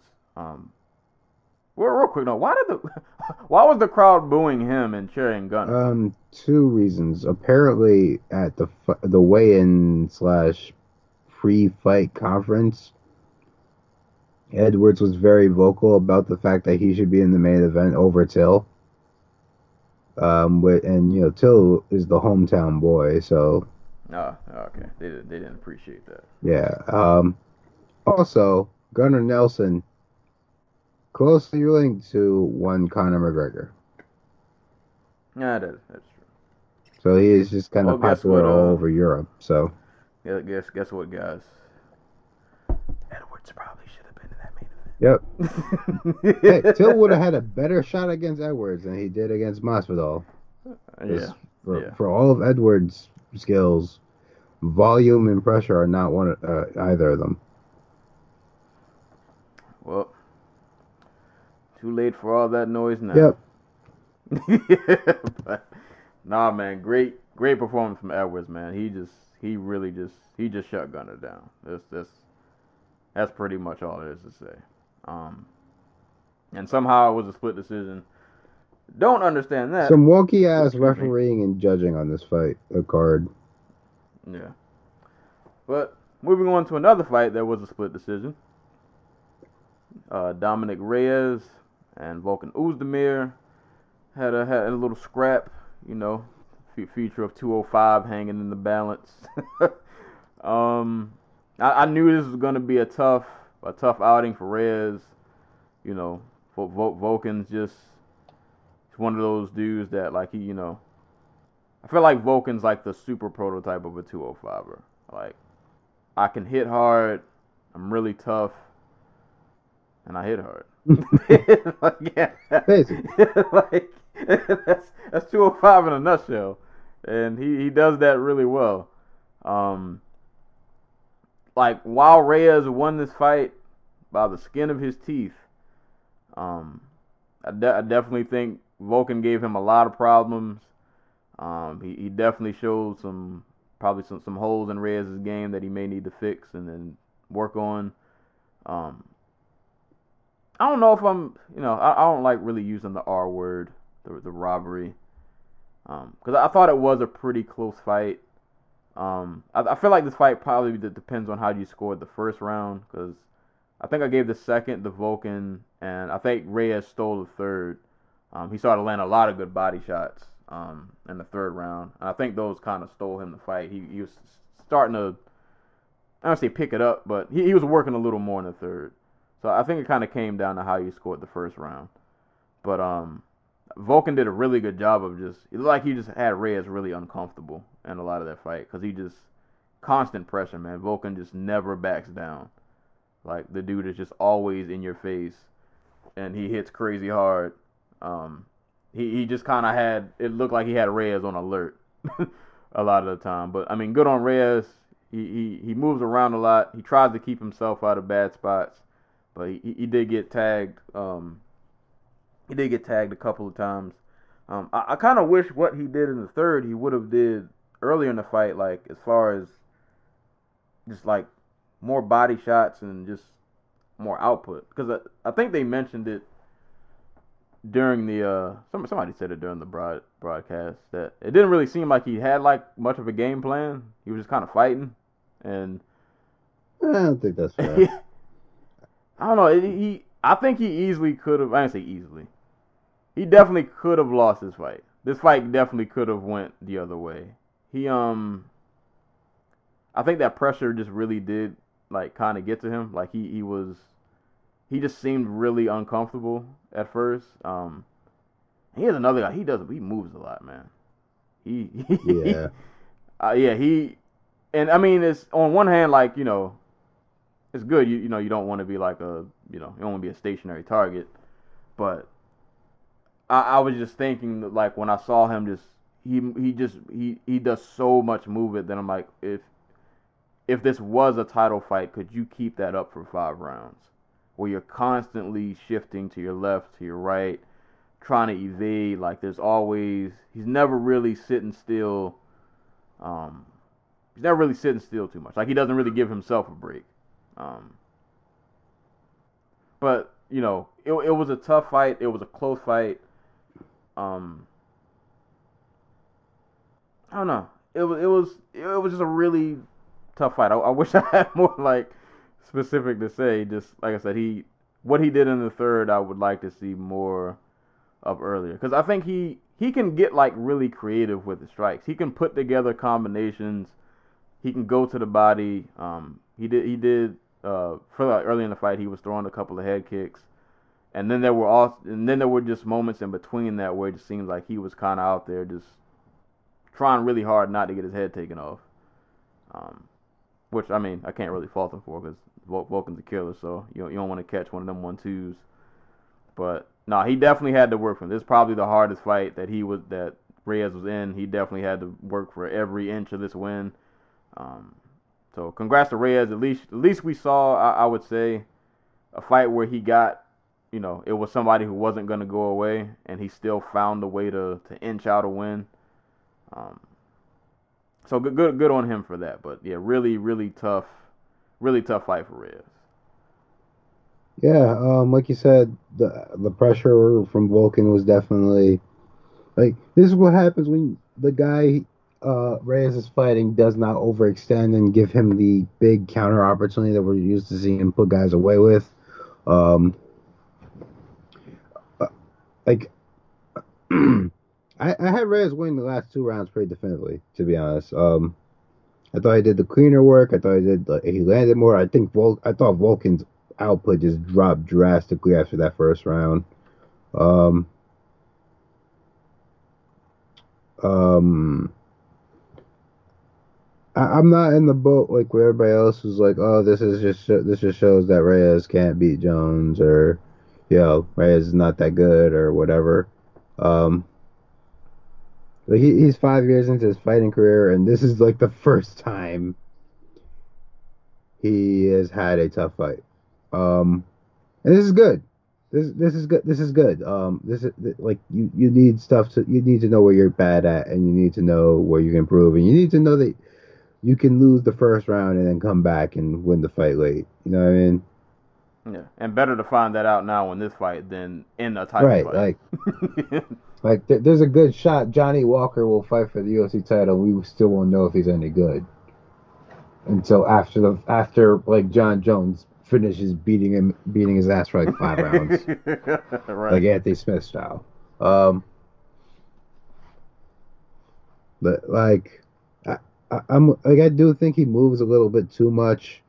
I think he'd be better off like going for more takedowns or um, or, or trying to get back to the center of the cage at least, like like he was doing it, but he was taking. It felt like he was taking like a lot of really long routes, especially since Volkan is not a very fast dude. Like he has fast hands, but like when it comes to foot speed, he is. I think that's what really saved Reyes in this fight. Like Volkan is not the quickest dude on the feet, with his feet. Um. And Reyes was just kind of able to blow past him a few times to get back to the center, as opposed to like having to, you know, really, really outmaneuver them. Um, what I would like, um, like like I said, I really like this fight for Reyes moving forward because like he's like he needs to know what he needs to be better. He need he needs he needs ring time. He needs case time. Like th- that's the most important thing. Like bl- blowing guys out 30 seconds into every fight is not good for your development. Uh, uh, event like it, it, catches up to everybody. It caught up to Ronda Rousey. Damn it! Like it, it, it, it it eventually leaves you with a lot of giant holes you need to fill. Um, right. Like, like um, I, I don't really have a lot to say from like the technical aspect of this fight. Like like I said, Ozdemir did a really good job of just staying over his feet and not overextending to get knocked out or countered very severely. Um, but his output did wane in the last two rounds. In part because of the body shots, in part because that's just Volkan Ozdemir. He he's going to fade late into a a fight. He he's very much um like he lives up to his name. He's no time. Like he, he he's a guy who gets after it quick, gets after it early, and if he doesn't, he kind of settles into a pace that's just a little bit slower, a little bit more predictable, and that's what um, Reyes needed to climb his way back in the fight in the last two rounds. Also, really great use of um, the leg kick. Um, whenever Reyes would go for a kick, he uh, Volkan would counter with his own kick and just come underneath um, the kick of Reyes and kick the back leg. Like that, that was some really slick stuff. What should who, who should Reyes get next? Um, if the UFC was smart, uh, I would have said Smith, but even then, that might have been a not not a step too high, but that might have been. Oh well, now he has to fight for a title. Um, if I'm the UFC, Because I I feel like he's like like he, he's in that dangerous space where you don't want to give him the title challenger because he might he could Well, lose. he, he would lose. I think that's the thing. Um, like I, I'd say but the thing is like you, you, just you don't like you, you, can just put him in there with Glover, but Glover doesn't have anything for him. yeah I, I was gonna say like he he's almost in that spot where it's like you you can't backtrack. Like Volkan is kind of like the top, still considered like the top of that division. So you, you can't really backtrack and you know fight like a I don't know Ilir Latifi, yeah like, yeah, it is, this is why this division is so hard to build anybody in. Is because like Volkan is a competent fighter. and there's not a whole bunch of other ones who who will give you the type of test you want for a prospect. But at the same time, Volkan's also like a title challenger, which is kind of what you don't want your te- like your prospects to have to like be instantly flung into. right. Um, I, I maybe you, I don't know, maybe you just bite the bullet and do the Glover fight, like like like or like do you want to risk Corey Anderson? Do you want to keep these guys on separate tracks just so you have somebody who can fight for the title? Yeah, because I was gonna say you because the only other person out there in the wing is, is Johnny Walker. it- well, I don't. I forgot. Has it been confirmed that who, who's getting the next title shot? I forgot. Was It's that ever? it's Santos. It's Santos. Okay, yeah. So then you got Johnny Walker out in the wing because he just killed Cirkunov. Do you put do you you put your two young bulls uh, against each other and just kind of see what happens? I'd say no, just because John's gonna fight four times this year, and you need to make sure there's somebody waiting for him. Right. Like I almost want to say, just run the Volkan fight back. You know what I mean? Like, because that's that's the that's the test right there. That's the the slow, like pressure fighter who has a decent reach of his own. Um, I don't know. I, maybe you just do the Latifi fight or like a Glover fight or an Anderson fight. Like, Shogun. ranked number fourteen. that still counts. Still counts. Um, Hold on, Corey, Corey did. I thought Corey had a fight lined up. not that I see. Maybe He doesn't. just beat Latifi at 232. Okay. All right, that's cool then. Yeah, I, I actually would. I would like the Corey fight then, because I think. I ain't gonna say Corey would give him problems, but it's, it's somebody. Like I, I guess that's all I can say. Like it's just it's somebody who's also like meddling somewhere in the top of that division somewhere. He, he's in like the top ten. You know, it, it's just it's somebody to keep him busy. But I, I think I, I don't think that's like a, a, a cakewalk. I think it's a winnable fight, definitely. But you know, Oh, that's right. Glover's fighting Ian Kutal- uh, Cutelaba. See, that might be a good All fight right. for uh that might that would have been a good fight for uh Yeah, for, Reyes, but for Reyes. oh well. I like I like the Corey fight. I like I like that. Yeah. If only because like I don't think they envision Corey Anderson as like a title contender. Yeah. And I think after the Volkan fight, I want I want to see like one more. I think I need to see Reyes like one more time before I can comfortably comfortably say like, all right, he's he's title ready. He's ready. Let me let me, let me see like one more. But I mean, either way, still still a solid performance from him. Like you said, showed that he can at least he, he can battle back from diversity, or I mean adversity. um, Y'all, it's eleven forty three. It's past my old man bedtime. I'm, I'm deranged. but you know, he can battle back from adversity.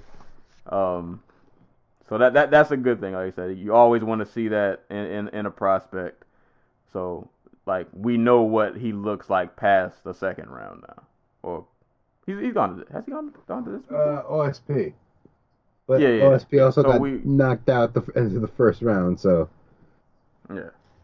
So we, we, we, we know what we know what a three round Reyes looks like, and now we, we know what a Reyes kind of like, I guess you could say like what his back against the wall somewhat looks like, and at least he, he can find a way to gut out a win. So shout out to Dominick Reyes, man, continuing the 205 climb, still undefeated. So definitely looking forward to uh to seeing him. Uh, next, moving on down to bantamweight, we got Nathaniel Wood uh versus Jose Quinonez. Jose. Um, Jose. he Okay. he he is Mexican, not Brazilian. Yeah. Jose Quinonez. Um, all I really remember from this fight is Jose doing a lot of bouncing around from the outside, head kind of straight up. Uh, I thought Wood did a good job of countering every time Jose would he, he would bounce around the outside and like throw a leg kick. Nathaniel would counter him pretty well. Um, and when Quinonez, you know, he, he was trying to work the, the ground game. And once that didn't work, to me it kind of seemed like a matter a matter of time before Wood was gonna win, because like none of the shots that Quinonez landed really seemed to like discourage Wood at all, or Right. you know, really give him any reason to like not keep pushing forward. Like Wood was just trying to cover distance to get in and just kind of land and just let me catch this guy who keeps bouncing around all over the place. And like I said, he, he did a good job of of countering him. He caught him with a couple of hooks. Just he, landed a couple of good shots, and the, the shots that Quinonez landed just weren't really anything of like much substance or super effective. He was just you know kind of just getting in and out, and Wood just seemed to be the stronger guy. I love the the ending, like that nice trip that he landed to take Quinonez down. Um, nice and simple and casual. yeah, just very just oh, let's try this real quick. just just kind of tripped him, took him down, took his back, choked him out. Um, hey man, Nathaniel Wood was two two and oh? zero. Three and oh, yeah, three and oh. Three and oh. Um, so mean, mean good on him. I, I I wish I had more, but I just feel like this fight didn't really give me a ton. Yeah, like uh, Albert, uh, Jose Alberto Quinonez is like, a, like he's fine. He's a good-ish bantamweight, but th- this just kind of felt like they were feeding Wood. You know what I mean? Yeah, throw him in. You yeah, throw him in his front of his hometown crowd. You give him somebody that he's most likely nine nine times out of ten he, he's gonna get a win. over. Right. Um. Like there was just like a physicality difference between the two. Like as soon as they tied up, you could tell. Um, I not taking anything away from Wood, who you know did the job he was supposed to do and went out there and got the stoppage win. But Quinonez did that the dead just definitely like never looked comfortable being in there with him. Um. No. I mean, like, yeah, no, just not a lot to say. Like, just solid, solid performance from Wood. Did what he had to do. Um, got the nice winner from his hometown. Um, I, I hope they match him up with somebody. Um, I was about to say like good. Um, somebody rough for him. Like I, I want to see him tested. Yeah, because at, this point it's kind of it's almost hard to judge. Like I I I know he's good. He, he's definitely talented, but it's kind of hard to gauge his his ceiling, I Yeah. guess, or just just try to figure out like where his placement is. Yeah, because like his two prior fights to this were Johnny Eduardo, who fights like maybe once every year and a half, and is just ridiculously not good on the ground. Like he's not Jose Aldo's jiu-jitsu coach; he's his Muay Thai coach, and we know why. Um, and Andre Ewell, who. You know, he, he had the big win over Renan Barão on short notice, but kind of seeing that Edinburgh was just kind of toast at this point. Yeah. So, um, yeah, I'm I'm hoping I, I'm hoping we see him against like a Cody Stamann type. Maybe not that step up so soon, but like somebody in that yeah, somebody in that mold. somebody from that 11 to 20 range at bantamweight. Yeah. So we'll see though. But good uh good good good on Nathaniel just like I said, this fight was just you, you saw Quinonez doing a lot of bouncing around, but you knew it was, it was only a matter of time before Wood was gonna get the W. He just needed to land something or just have one instance where the fight went his way and he got his little trip and that was uh all she wrote. So he won by rear naked choke in the second round. Uh, moving on down to welterweight, Claudio Silva versus Danny Roberts. Ugh. Claudio Silva, man. He- dude's four fight winning streak in the UFC is. Uh, but it's Brad Scott, it's Leon Edwards, uh, Nordine Taleb, and now freaking Danny Roberts. That's pretty solid. that's, that's a pretty solid win streak. And then in this fight, man, he really had to, you know, he took some licks, He man. took some licks, some bat, uh, some some generous refereeing. but he, he got the job done, I guess. he got it done. And and you know what? I I feel for Danny because you never, you don't want to see a fight end like that. Like it, it just you know. And for those for those who didn't see it, basically the ending sequence was, uh, Silva had Danny in an armbar, and Danny was I guess in the process of like rolling out of it, but I guess he let out like a grunt, So which the referee. the, um, Oh. Silva had the armbar locked in, and Danny Roberts doing what I assume his coaches had probably told him not to do. Like tries to lift him up with the arm that is currently being armbarred, and slam Silva on his head. And in the process, lets out like a grunt, or like a, you know, like I'm lifting something. It sounded more along the lines of I'm lifting something very heavy and not so much I'm in great pain, In pain. here. Please save me. and the the referee thought otherwise. Um, Uh, he looked like he was looking for a reason to stop the fight. But e- e- either way, you know, in that second of confusion, the referee took it as a sign that he was in pain, so he stopped it. Um, but I, I was gonna say I almost felt like in this fight that Danny, at moments, wasn't really doing himself any favors. Like Danny stanky legged him, I think in the second. like there was a couple of moments where he was clocking Silva. Um, How do you rock somebody so hard and then not like at the end of the like I was not even sure he won a round in that fight. Like, I'm pretty sure Silva won the first two rounds despite getting seriously hurt in that second. I don't know. Like he he would stanky leg Silva. There was one I don't know if it was the second round, first or the second. Like he had stanky legged him, had him on the ground, was landing some pretty good ground and pound. And but he would always, no matter what happened, no matter how many times he rocked Silva, he would always find a way to get taken back to the ground.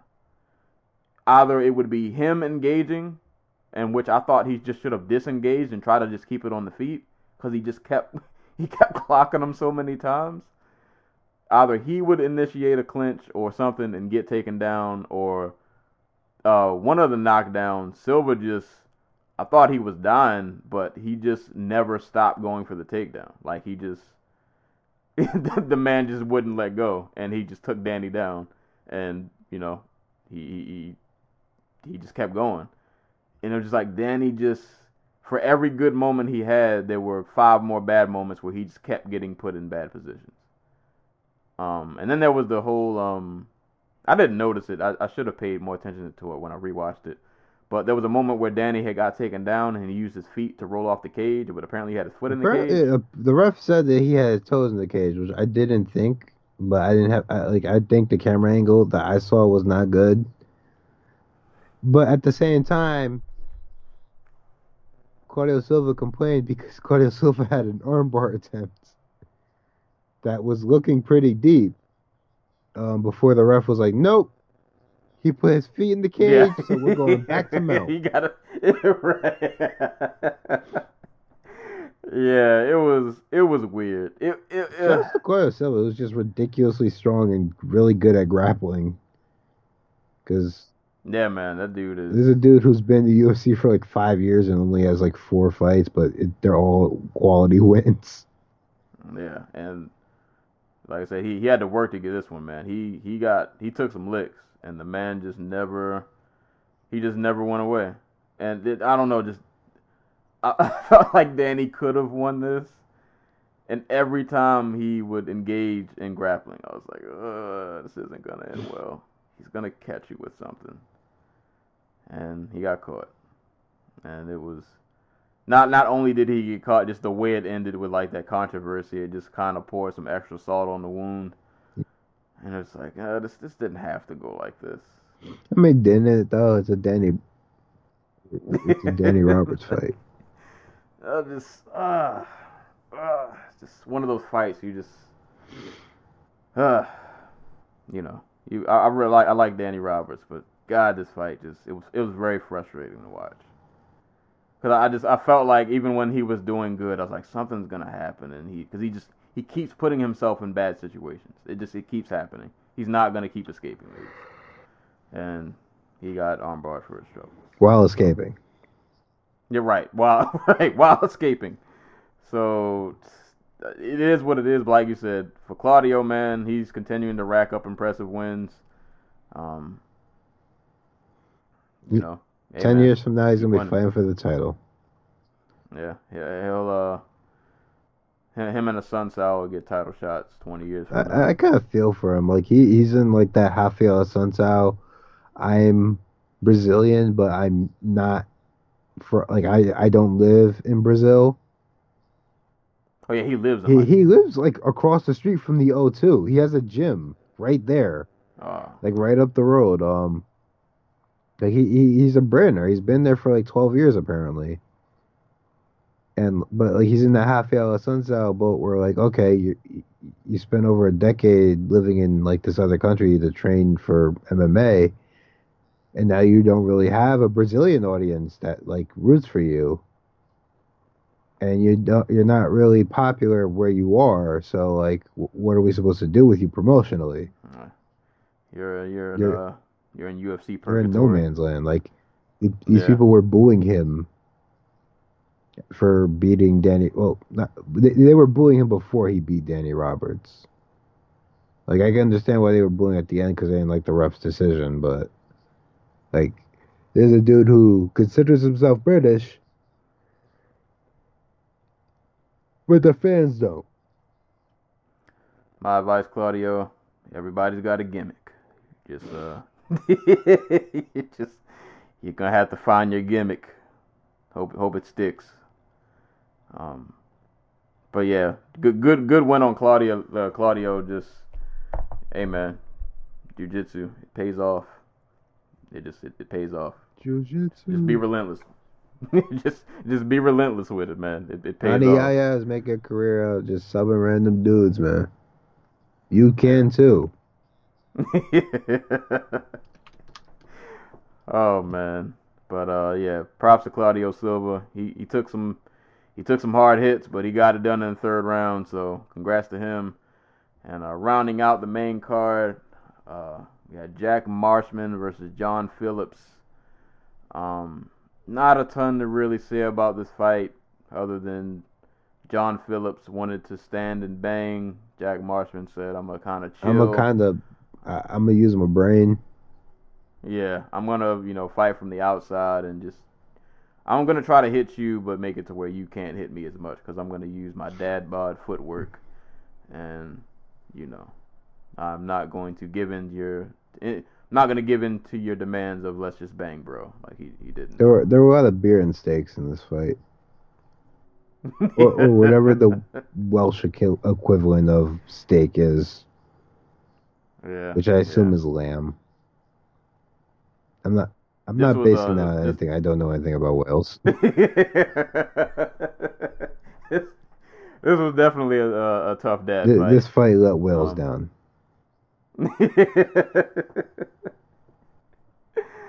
yeah, nah, uh, yeah, I don't really got much. This, this the most wasn't- interesting part about this fight was the part where Phillips won it and then proceeded to let it go because I don't know. Yeah. He he knocks Marshman down in the first round, like bows, like full on Butler bows to Marshman so that he stands back up, and then proceeds to get outboxed for the next ten minutes of the fight. It's amazing. That's that's MMA in a nutshell. That's just.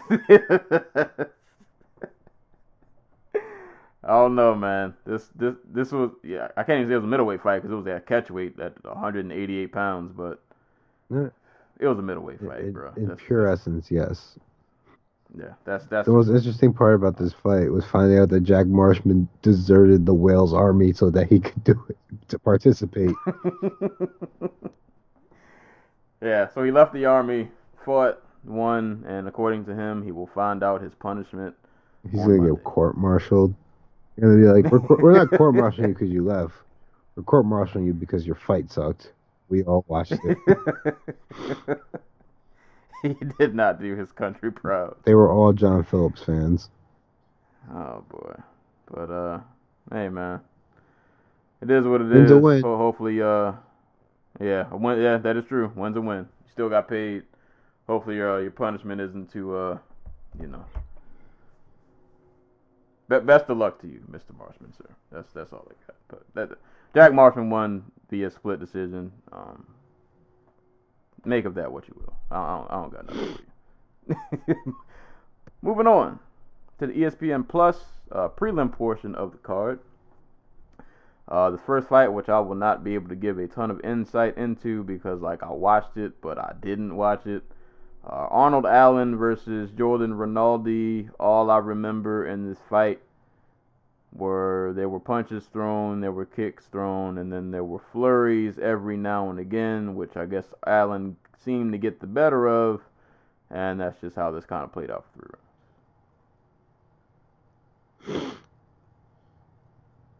I'm sorry, I completely blacked out there. What were we talking about? that might be a sign we should just move on. But uh, Ar- Ar- Arnold Allen and uh, Mr. Mr. No, um, Arnold Allen has. Uh, my God. Uh, Arnold Allen has a problem where he likes to cruise in fights, and kind of fight down to the level of his competition. Like he he, he has no second gear. He has, like it. I, I shouldn't even say that because like, the fights where he's losing and then comes back in the third round when he wakes up. It, it- like he obviously has something else inside of him that wakes up when he's in trouble. But other than that, he will just he's more than happy to just cruise to a decision win. Like Rinaldi was too slow to actually be a threat or do anything, and Allen proceeded to just like pick him apart, like at the slowest pace possible, except for the last thirty seconds of each round where he would just flurry Rinaldi and actually hurt him really badly kind of just bringing home the point that he probably could have finished this fight at any point he felt like it. But that's Yeah. not Arnold Allen. He he prefers to I don't know, just breeze his way through the fight game. Allen gonna Allen. But as we said earlier, a win is a win. So you got a you got a nice nice unanimous. I mean, is it though? So congrats. This wasn't for Welsh pride. I don't know. If if nothing else, he lived to fight another another day. His his phone will ring again. Just to, just Uh, to add a little bit of energy after the, the those couple of dreary fights. Um, Errol Spence woke up because he, he- he's just throwing this. He's just out here throwing long ass combinations and punctuating them with body shots right now. Uh, we're, we're They are than- currently in the sixth round. How's it how's it looking? Um, Mike Spence is going to break Garcia in the next three rounds. All right, we'll, we'll keep you guys updated during during that, and we'll probably break that down next week since between now and then I'll have a chance to watch it. So we'll we'll give you guys a nice little breakdown of that. But Arnold Allen beat uh, Jordan Rinaldi via unanimous decision. Uh, moving on down, uh, fight I was pretty excited to see. Uh, Mark Diakiese, Joe Joseph Duffy. Um, pretty pretty pretty fun fight. Aw- awesome for for Diakiese to to get a win. Um, like we said, uh, we always say this at lightweight, like like everybody's good or everybody just has like some kind of talent, like even outside of the top fifteen. So it's just it's lightweight. It's, just, it's really hard to tread the waters, like because everybody you fight is good, and then unfortunately for for Mark, man. He went on a three fight skid against Drakkar, Dan Hooker, and, and Little Gastelum, which is. I, I'm not gonna say it's a murderer's row, but it's you know those are three really solid fights. Yeah. And, Um, and notably, two of them are really good pressure fight. Well, not really good, but they are committed pressure fighters. Like Hook, Hooker's not a committed pressure fighter, but he's a high volume type of dude. Or or or should I say he, he's a guy who will keep a good pace. Um, Joe Duffy is not. Joe, Duffy Yeah. is very much a relaxed. I'm going to fight at my pace, an open space kickboxer, and he paid for that against the Casey, who just proved to be way faster and way more versatile, and, and just kicked the ever living crap out of his lead. Like no matter which one he Bro, put in front. His calf was dead by the end of the first round. Like when they when they zoomed in on it in the corner, That like yeah. he he lit Duffy dude, that up. thing was twice the size of his other leg. Right. like, and I like that man. Like Mark, went, he got to the point right away, he was lighting that calf up. Um, not just good, good, good performance from Mark. Like I said, great, great work with the calf kick. Um, he caught Duffy with a beautiful like step and elbow that rocked him. Um, like I said, just he was quicker to the punch. Um, I, I will say I thought Duffy in the third round like tried to turn it up. Like he, he realized like, oh, I'm I'm definitely losing this fight. I probably should, you know, like, you know, I, I need to do something. But um, nah, man. Like I said, Mark was just quicker to the punch, way more creative offensively. Um, I think they did get into a few like grappling exchanges. Um, His wrestling looks a lot you know, better. Yeah, like he actually managed to get from from my my terrible memory. I think he managed to get the better of like. oh yeah, no, he he was out wrestling him. Like one of the problems with his like with his wrestling game coming up was just like it, so much of it was based on him just being the stronger, more athletic dude. Like here, he looked like oh, okay, uh, Duffy's leading that way, so I'm going to pull him down this way. Like it, it was a much more technical, thoughtful uh, uh, wrestling attack. Yeah, he. I think overall he fought a lot smarter. Yeah. Like he really, he really took his time in this fight, and like everything just, just kind of worked for him. Like it, it all slowed down for him. Like everything just kind of clicked. Um, but like I said, it's it's it, it was great to see him win. He was really emotional after the fight. You know, dude, dude was just like crying the entire time. Um, man, lightweight is so tough. Like, like he has this great moment in this fight, and it's like, who knows who you're gonna get your next fight? Like, it's gonna be, Lord. Um, but I mean, as for now though, just really good performance. He he he showed the the best of his abilities, and he seemed like really mentally sharp. So ho- hopefully that leads to good things, because he he's somebody who. I, I would he, he's the kind of guy I wouldn't want to see get cut because I feel like he's one of those guys who night in and night out he's gonna give you a good fight, an, an entertaining fight, R- regardless if the UFC's around. I think he's the kind of guy who will always have a job, but I, I, I want to see him stick around more. Like he, he had a three fight skid, and hopefully this is a, a turnaround point. Hopefully, um, man, for Duffy though, huh, his UFC run has not uh, you know, it's, it's not been been been been what I thought. Um, I mean it's not terrible, but he's uh he's on a two fight skid now, so it's not the uh, the best position to be in. But either way, Mark Diakiese got the win via unanimous decision, and he looked really awesome doing it. So, congrats to him. Uh, moving on to this next fight, which I honestly don't want to spend a lot of time on, but it was shenanigans, so we got to cover some of it. Uh, Saparbek Safarov and Nikolai. Lord, I don't know how to say his. Did he say his last name during this fight? I don't remember. Nikolai Nek, uh, ne- Ne- Negumari- uh, Mariano. We're just gonna call him Nikolai. this fight was just straight shenanigans. Um, Those guys, dude, those. Mm, it made sense that this fight was the 205 fight. I didn't even think about this until afterwards, but now this fight, being that it was at 205, makes so much more sense. Um, yeah. Uh, so Nick Negu Mariano Mariano. Yeah, no, he bad. He, uh, like I, I don't mean that like a positive. Like, he is bad. Like this, this, this, like that was some of the worst striking I've ever like I've seen in the UFC in a minute. Like, uh, like he was throwing standing hammer fist. That, that was his overhand right. yeah, um, Like we talked a little bit about really- it before, but like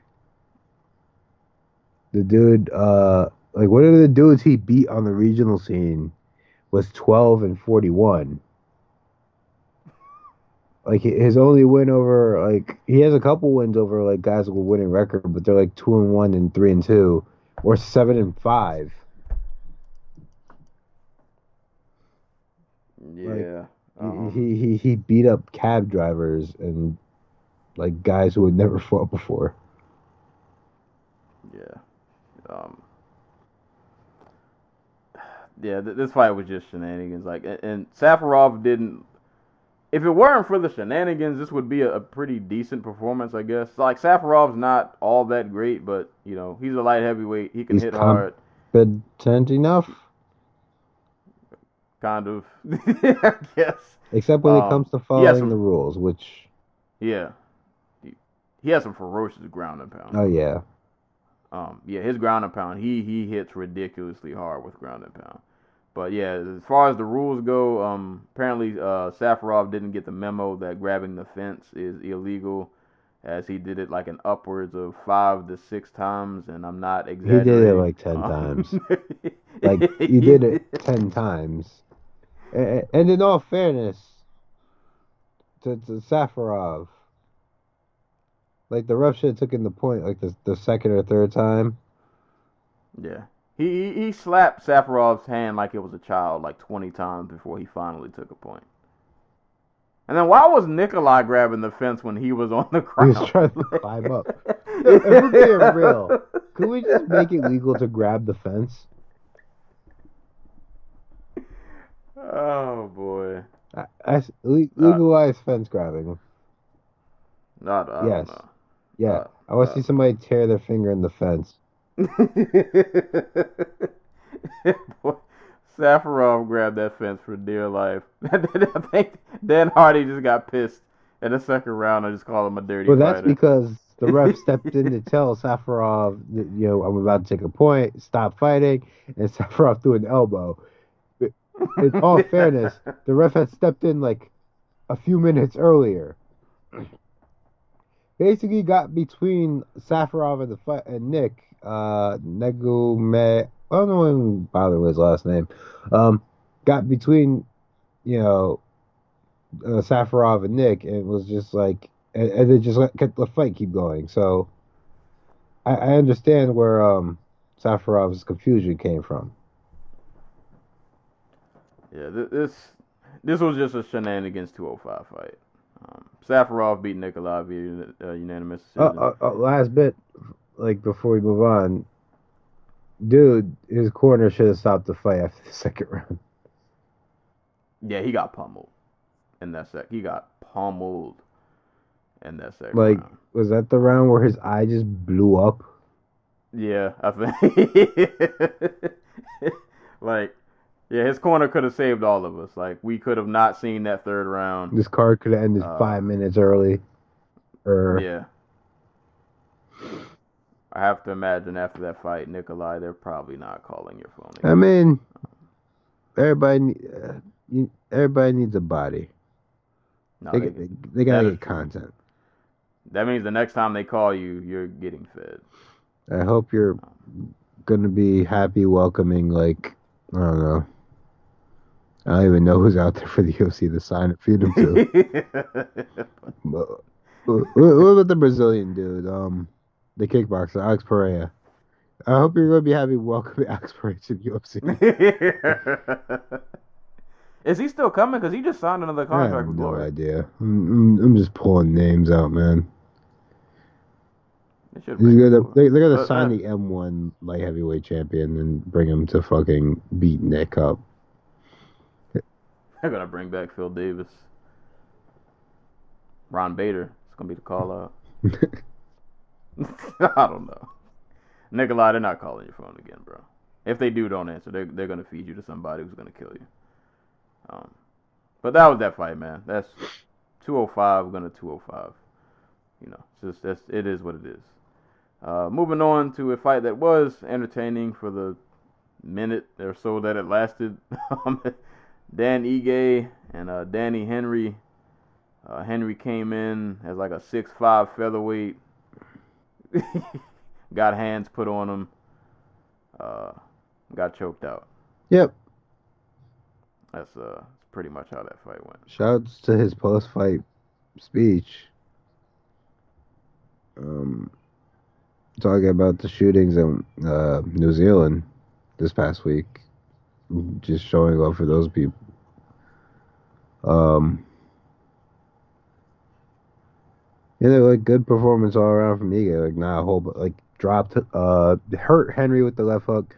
You know what? Actually, um, I really liked his posting when he put when um Ige had him hurt and put him along the fence and got on top of him to start dropping like the hammer fist, as opposed to crowding himself, um he he, he kind of just pu- like he just started pushing Henry's head down, and from there was able to just like that's the path that's what opened up the path for him to take the back and get the rear naked choke.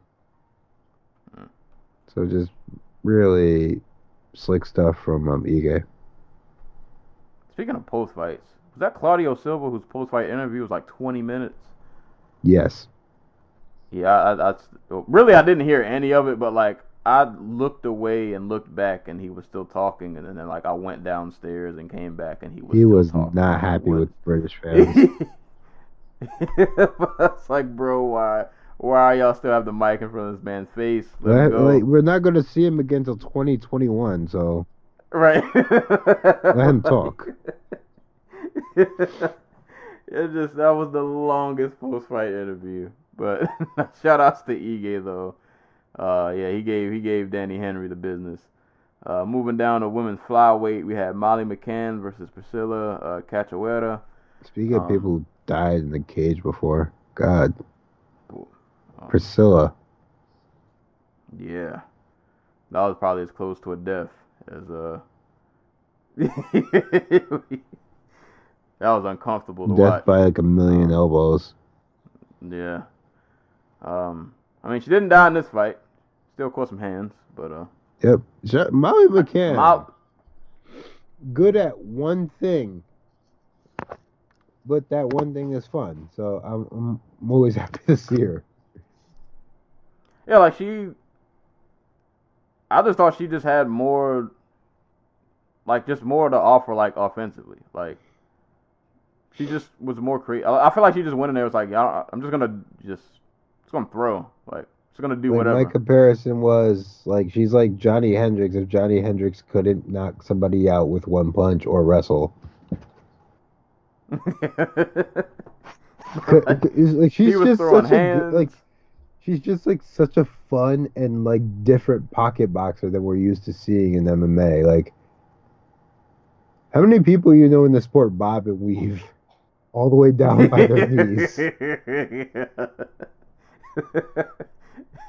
And she, they were throwing hand. She was throwing spinning stuff. I think at one point, didn't she almost catch him like an arm She bar? tried to hit Becky Lynch's finisher. Molly, Molly was out there going for it, man. Um, Also- yeah, I just, she just, she just had more, just, just more tools. It, it just seemed like. Uh, it's not even that. It's just she was better at the one thing she's really good at. That, that like Priscilla Cachoeira was like, her main thing is that she's just really tough. Yeah, and that didn't work. I mean, she landed some good hits, but she ate a lot. I mean, she blew the fuck up out of Molly's eye. I'll give her that. yeah, that, yeah, I think that happened like the yeah, third. she that that Yeah, thing was broken. Yeah, that that was bad, and it, it just it happened. The, so the funny thing was like after Molly obviously lost vision in one of her eyes, she proceeded not to get hit for the rest of the fight.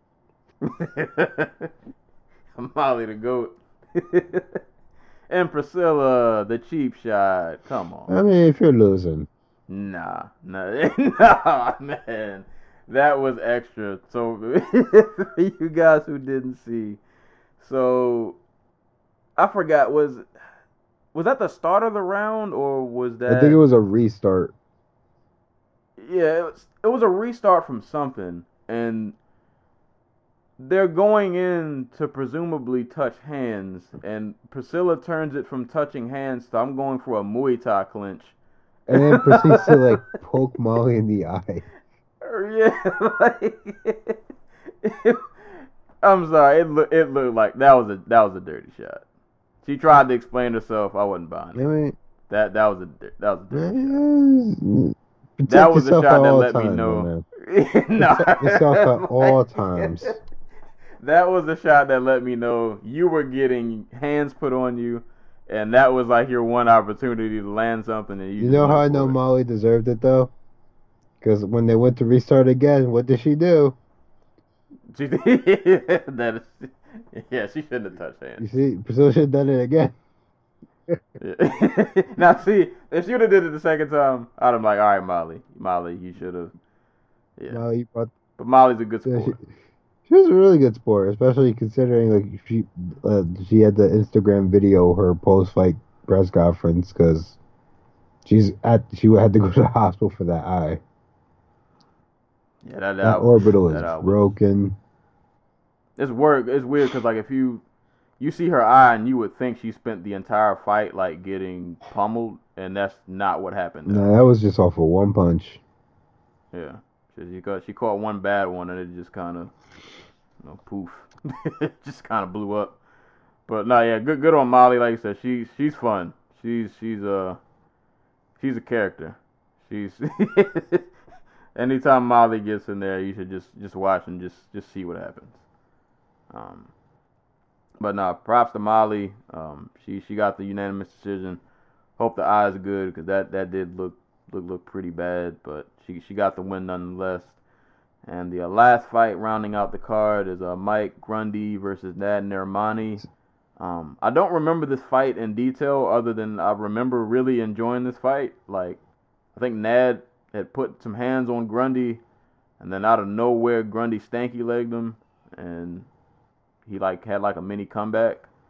Um, I don't remember the fight in like specific detail, but I remember it being. Uh, I think Ner- uh, Narimani was surprised by um, Grundy's like speed with his hands early on, especially since Grundy doesn't really have any fin- didn't have any finished stoppages um, by TKO heading into this fight. Um, he was just mostly submissions and uh, a few decisions. Um, like uh, and Grundy's corner told like, but at the same time, he, he's still really green. And Grundy's co- the corner told him after the first round, "Stop watching your work. You're gonna get knocked out. You know, make sure you bring your hands back to your head and you move." Um, Narimani managed to get uh, catch Grundy as he was sta- staring at some of his work, rocked him really badly, and uh, proceeded to um, throw the fight away, getting check left hooked by Grundy who walloped him with a left hook and then proceeded to finish him standing. Life happens fast. Yeah, it was a it was a fun one though. It was a nice back and forth. Yeah, you know. yeah. Uh, uh, Stokes is out of ten dollars because Mikey Garcia is getting his career shortened at this point. Uh, like this is not fun to watch. It is a smaller man getting beat up by a bigger man who fights like the smaller man oh, with something to prove. he knew he knew what he signed up. He did. This could have easily been Vasily Lomachenko. Yeah, shout out to Errol Spence, man, out here handling business. But uh, yeah, Mike Mike Grundy got uh Narimani out there TKO round two. Uh, it, it was definitely a fun fight. Nice way to kick off the card. Um, but yeah, that was UFC London. Um, overall, it's actually a pretty good card uh, in my opinion. Like it was, I mean, for one, as always, anytime cards end like before ten o'clock, it's just an amazing thing. So you just you just on on the strength alone, you have to appreciate that. But like we got some good fights. See, even the prelims, like I said, the, the Grundy Narimani was a nice fight to kick off the card, and you had Molly doing doing Molly stuff. um, like most of the prelims were good, minus the you know I, I really the Safarov fight was cool. Not uh, cool is not a good word. Um, it, it it was interesting because of the shenanigans, but it wasn't really that great of a fight. But like they were pretty quality fights, like all throughout this card like I said, may, maybe the only two. T- take off Marshman Phillips, Safarov fight. Got yourself a pretty solid card. Like you got a nice quality violence, some good, some good finishes. Uh, you got to see, you know, Reyes continue his climb. Leon Edwards had a great performance. Jorge Masvidal just ended the night in like the best way possible with just a, a, a, a death KO. like it was it was a pretty solid it was a solid night of fights. Um, and I think the best part was we we got some unexpected storylines. You know, Jorge Leon, wink wink, that that came out of this. Um, so no, I, I was pretty entertained. You know, it was on ESPN Plus. So if you have ESPN Plus, you can go back and watch. They are, you know, they pretty much post them like right after the fights are over. So I would say go back and, and watch the card. Like I said, maybe you, you can skip Marshman Phillips and you can skip Safarov and uh, Nikolai, but I think the rest of this is pretty decent, pretty pretty much worth watching. Uh, worth watching. So, you know, shout out to all the fighters, man. It was a pretty solid night of fights. Good good way to spend the, the Saturday evening and have everything be done by like seven o'clock, which is just just, just awesome. Um, cannot thank ESPN. Wow. Garcia's corner is really letting him come the fuck back out here to get his ass beat. So apparently the punch differ the punch differential is nine. Uh, I'm sorry, three hundred nineteen to sixty eight oh my as the twelfth round begins. Yeah, they they need yeah, don't don't send that man out there. Uh, well, that that fight will probably be over by the time this episode is over. We'll let you Uh, guys uh, unless Garcia has some super secret freaking punch that he's gonna pull out of his ass. Yeah. Th- th- This is your uh, time to pull. this the, is uh, 120, 108, maybe 107. Uh, He, needs to pull what Bolo did in uh uh kickboxer. He pulled a little uh that that little powder he threw in John Claude Van Damme's eye. This, this might be the time, buddy. If you got it tucked somewhere in the stash, you need to get out of there.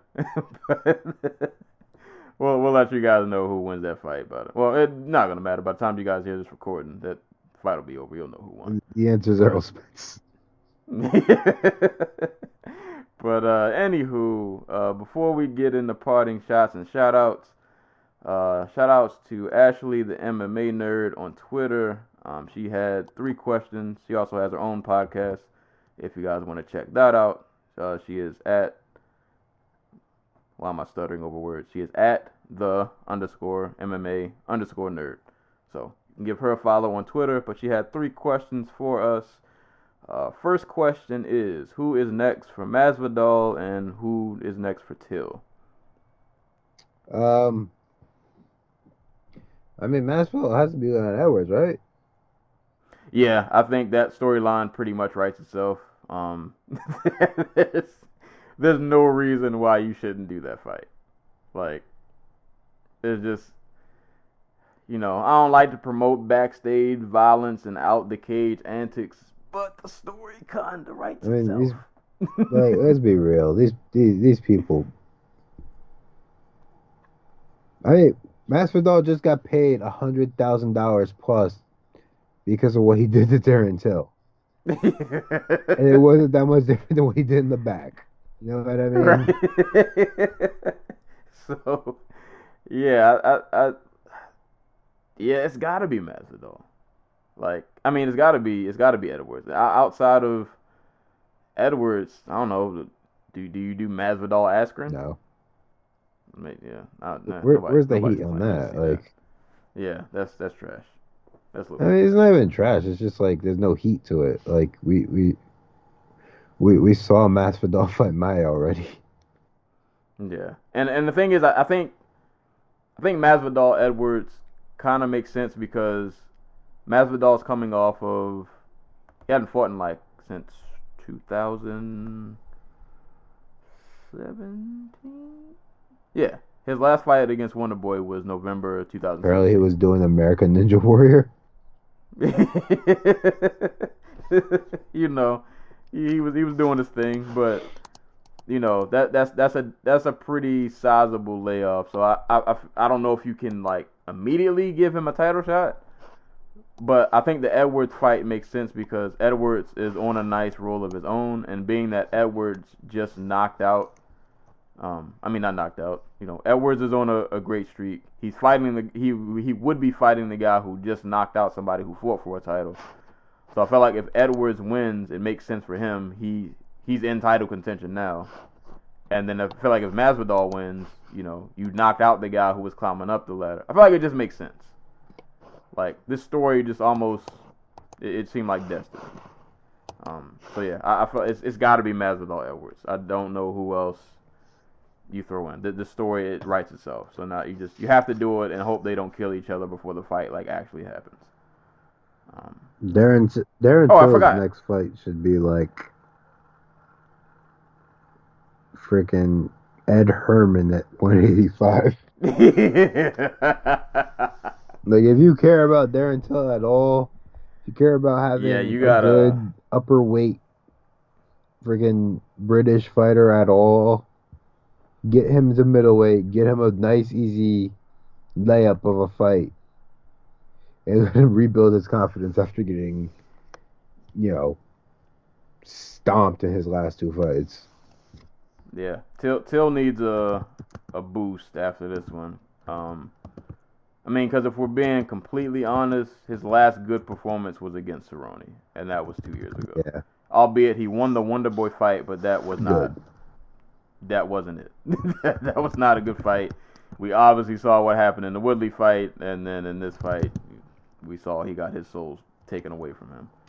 Um, you know, I don't know if it's if it would be at 170 or 185, but wherever he fights next, I don't really know who it is, but it needs to not be someone like in that upper echelon. Um, I'm trying to think if he did fight at 170. Who was? I'm trying to think of somebody. Just uh, Well, he like, can't. that's the uh, thing, though. He can't go down. Like at 170, like you already had the title fight. You've already main evented like three card. Uh, well, this will be his fourth one now. Like you can't go down from there. Like the UFC doesn't do that. You don't get the easy layup matchup. You, you, you like the UFC's just as as likely to book him against like Gunnar Nelson or um Leon Edwards, to be honest, as they are to like actually like uh, like like rebuild them. You know what I mean? who was the guy who beat uh Tim Boetsch on the last card? Oh, um, Omari Akhmedov. Give, give him somebody like that, like somebody who's like decent, but you know, a, a fight that Till could win. Um, yeah, maybe he should go up to 85 because he's he's a huge 170 man. At 185, he's not giving up a ton of size. You know. So yeah, I I, don't really know, and I, I don't really have any names really jumping out at me for Till. Just he, he he needs a layup fight though. He need he needs one of them confidence boosters, one of them fights that nine times out of ten he should beat the guy handedly. Um, uh, so yeah, that, that that'll be our answer for that question. Um, our next question is: Did Leon deserve his backstage SmackDown? So let's actually real quick because we, we mentioned it, but we didn't really see what happened. So for those who didn't see, well, I'm pretty sure you guys will have seen it by the time you hear this episode. But in case you didn't, um, so Masvidal was in the back being interviewed, um, and Leon Edwards was down the hallway. Uh, I don't know if he was. I don't think he was even being interviewed. I think he was just. I guess he was just talking. Um, it's hard for me to say because I didn't really hear what Leon said, but it was Masvidal's reaction that you know, Masvidal's in the middle of getting interviewed, and then he just like turns to his right, and you kind of hear Leon like off in the background, like kind of saying something, but I couldn't really make out what it was that he was saying. And like I said earlier, Masvidal did something that when a guy does this, you need to know that he's about to throw hands and you're you're about to get pieced up. He he looks over in Leon's direction and says, "How about you say that to my face?" And he calmly walks to Leon with his hands behind his back for about the first four seconds of his walk. He calmly walks over to Leon. They they get face to face, and just like he was in a real fight in the cage, he hits Leon with the quickest three piece I've ever seen. You know that they they get in a little scuffle, and it gets broken up real quick. Uh, Masvidal goes two and zero on the night. um, does Leon did, did Leon deserve it? Um, it's hard for me to say because I don't know what it was that Leon said. Um, I mean, why not? I, I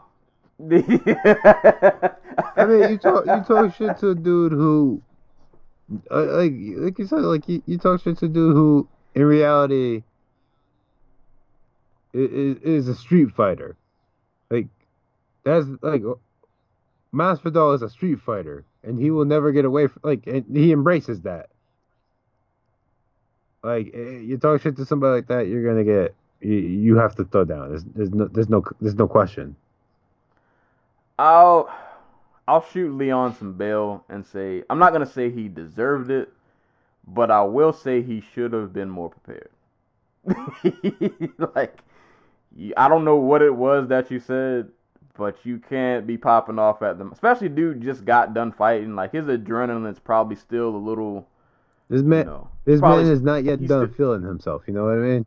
Yeah, he's still up there. He's still, you know, he's fresh off of a fight, so he's still in go mode. So like, you gotta know, you know, t- you know, he he's in that mode, and you're you're running off at the mouth.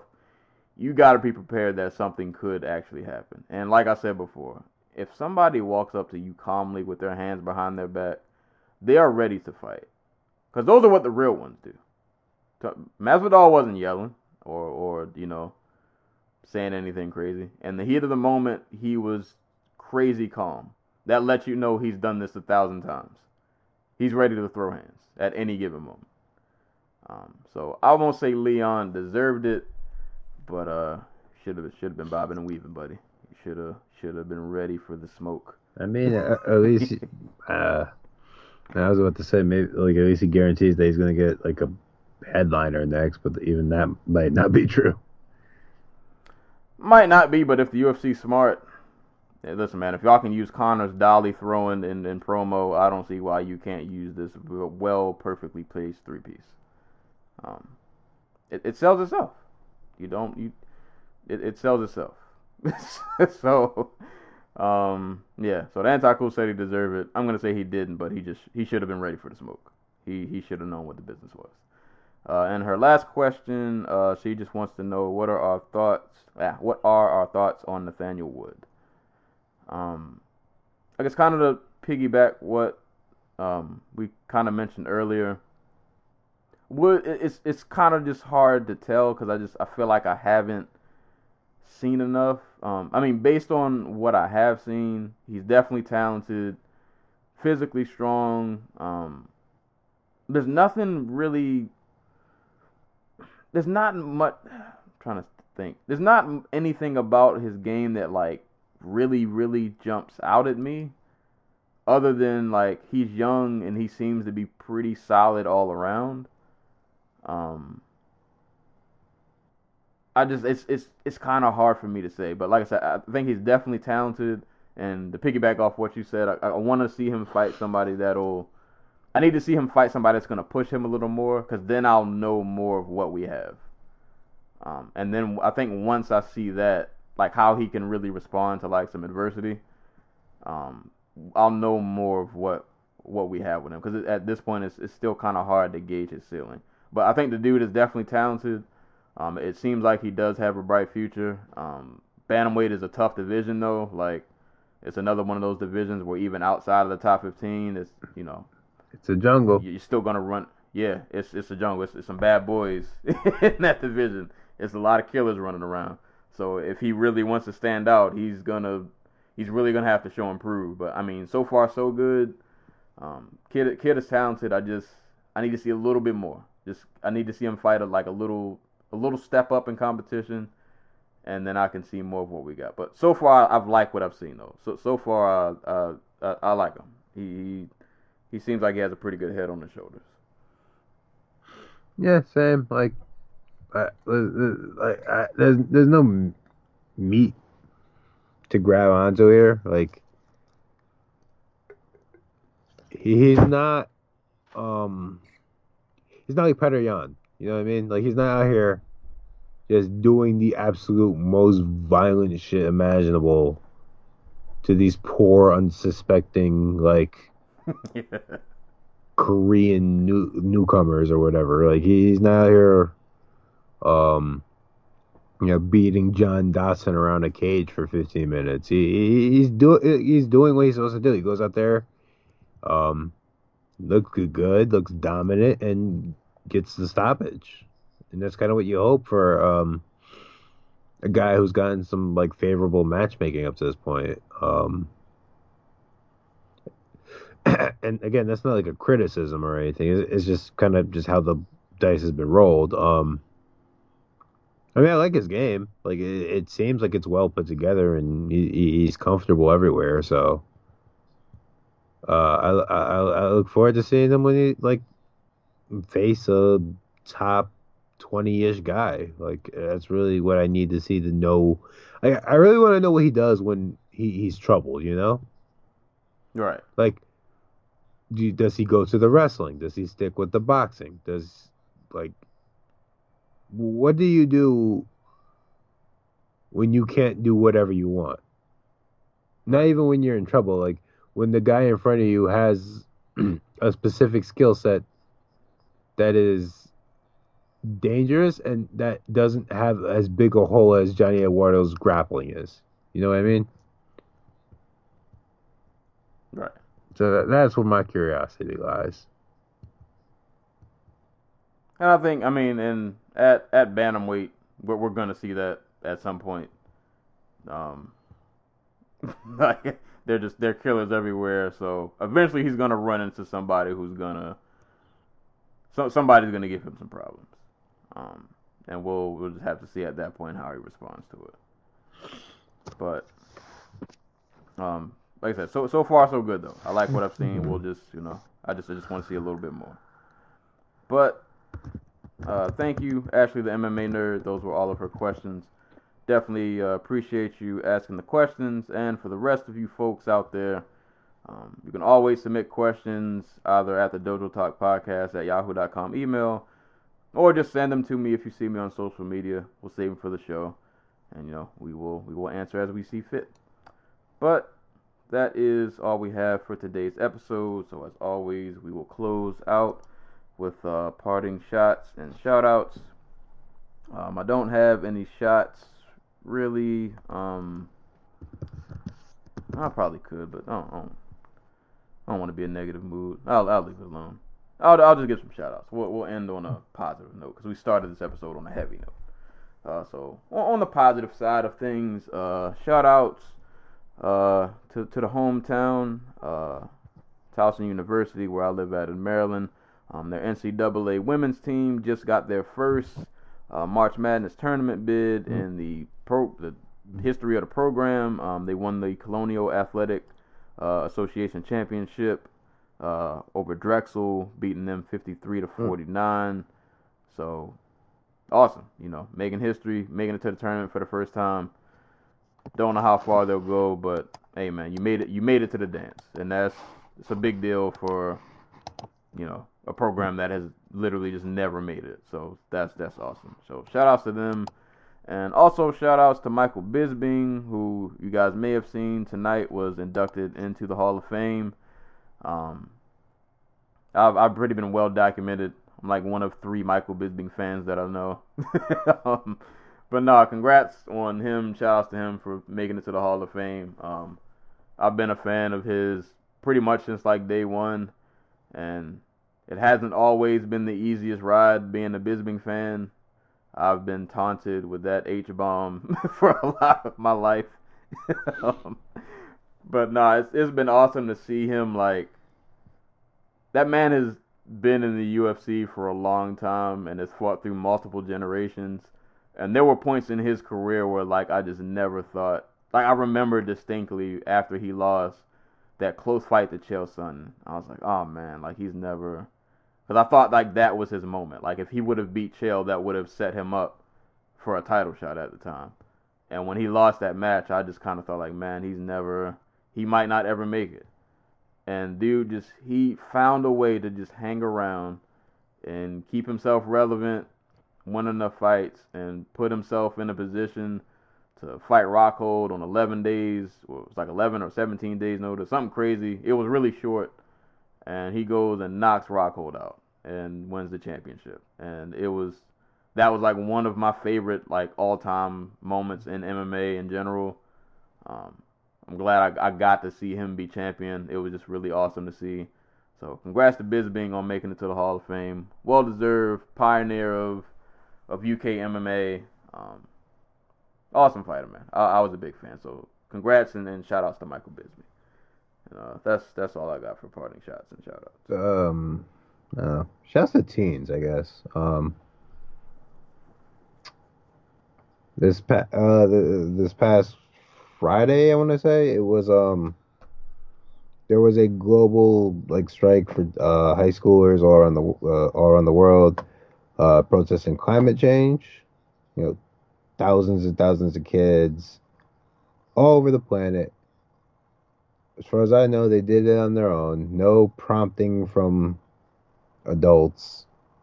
Um, just out here, you know, all marched out of school. I don't know what time um, on Friday, and you know, between that and Egg Boy, um, you know, uh, the, the, the, the teens are all right, man. They're, they're, they're, they're getting the stuff. To, they're, they're gonna I, I feel safe knowing that they'll be in charge when I'm in the nursing home. Big big shout out to Egg Boy. Big. yeah, and for the record, um, let's let's do his name. Uh, Senator Fraser Anning, fuck that guy. That's a shot. fuck that guy. Fuck Lou Gamer or Gamer from um, Texas for what they had to say. Um, and no shot, not a shout out, not a shot, but nothing but love to the Christchurch community in New Zealand. Um, just I can't even imagine. You know, Yeah, yeah. It's one of the headlines. You just, it's weird how much we see those headlines. it, it it's scary how much that's it, it, they don't register like they used to. Right. That's that's not something you want to get like desensitized to. Ugh. But yeah, def definitely prayers to them, man. That is a whew, not not not a good way to kick the year off, man. Not a I mean, at this point, we're well into the year. yeah, but people just we gotta chill, man. Y'all, y'all y'all gotta chill out. Ah, we can't we can't keep doing this over and over. Um, yeah, I, want to end on something positive. So, shouts to future Knick. Zion Williamson for coming back off of his uh, debilitating groin injury. Shouts, shouts. If we draft him, we're gonna ruin him. Like he's gonna, like he's gonna come into camp like 300 pounds. Like James Dolan is like going to be like just shit talking him, and it's gonna get back to him, and he's gonna be like, "I want to leave," and J- Dolan will throw his hands up in the air and be like, "Why does no one want to play here?" And the answer is always just gonna be him. he banned that fan for life who told him to sell. Yeah, shouts to the senator who wanted to take away the freaking Madison Square Garden's um tax, uh, the, their their tax um exemption of forty million dollars. Because why the fuck does MSG need a tax exempt like exemption? They're they make one point five billion dollars a year. When you got the big money, It's only forty million dollars. that is true. Like I That's, like, that's like me Yeah. not paying a hundred bucks in taxes. Like, Uh, come on. they, they they got they they got connections we don't, and this trash. Fuck James Dolan. It's not even a shot. There Just fuck him. there you go. It's a way of life. Oh, did uh did, did did Spence? Is that official? He won. Hmm? Oh, Spence. Won. Yeah, no. D- Oh. 120, 107, 108, and 108. So, yeah. No, uh, like I said, he beat the shit out of him. yeah. So, uh, by the time you guys hear this podcast, like I said, that fight already happened, but we'll we'll break that down next week. I'll make sure to watch it between now and then. Uh, and then next week, uh, we will have UFC Fight Night 148, Pettis versus Wonder Boy. Go. Um, I know. that card is I'll- really bad. Uh, you got you got Pettis, Wonder Boy. Uh, glad to see Chito Vera. Him and the Frankie Saenz fight got rebooked, so it's on that card. You got Curtis Blaydes, Justin Willis, Jussier Formiga, Deiveson Figueiredo, uh, Luis Pena making his featherweight debut. Maycee Barber's on the card. Yeah, it's but, like the best three fights on this card are Formiga Figueiredo, Aldrich Barber, and Saenz Vera, and that's not a good thing. And uh, like I like all three of those fights, but like, come on. Shout out to Angela Hill. She's on the card. Uh, well, we'll see. We'll see how it turns out. That main event is weird. Um, it's just weird. But this is MMA. I, I should expect nothing. They were else. desperate and they needed somebody to fill in in Tennessee. I think that I think This- that's the the story here. I mean, we we said it. Nobody wanted to see this fight but them two. they said, "You want to fight? You trying to fight me, bro? Yeah, I'll fight." And they just it just happened. Wonder Boy should just go So- challenge freaking Whitaker. There you go. Speak into existence. It, it happens. Apparently. Yeah. Whitaker should Uh, just be like, I'm not fighting the interim champion. I'm fighting Wonder Boy. oh boy. But uh yeah, man, that's uh that's been it, man, for today's episode. As always, give us a listen, man. SoundCloud, iTunes, YouTube, Spotify, Google Play. Check us out. Dojo Talk ah, Dojo Talk Podcast Facebook page, as well as the Instagram page. Send questions to Dojo Talk Podcast at yahoo.com.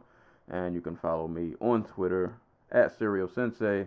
And you can buy my book, The Outbar Chronicles, for the very fair price of 99 cents. Or if you're a paperback person, spend $8.99 and support a broke and starving author.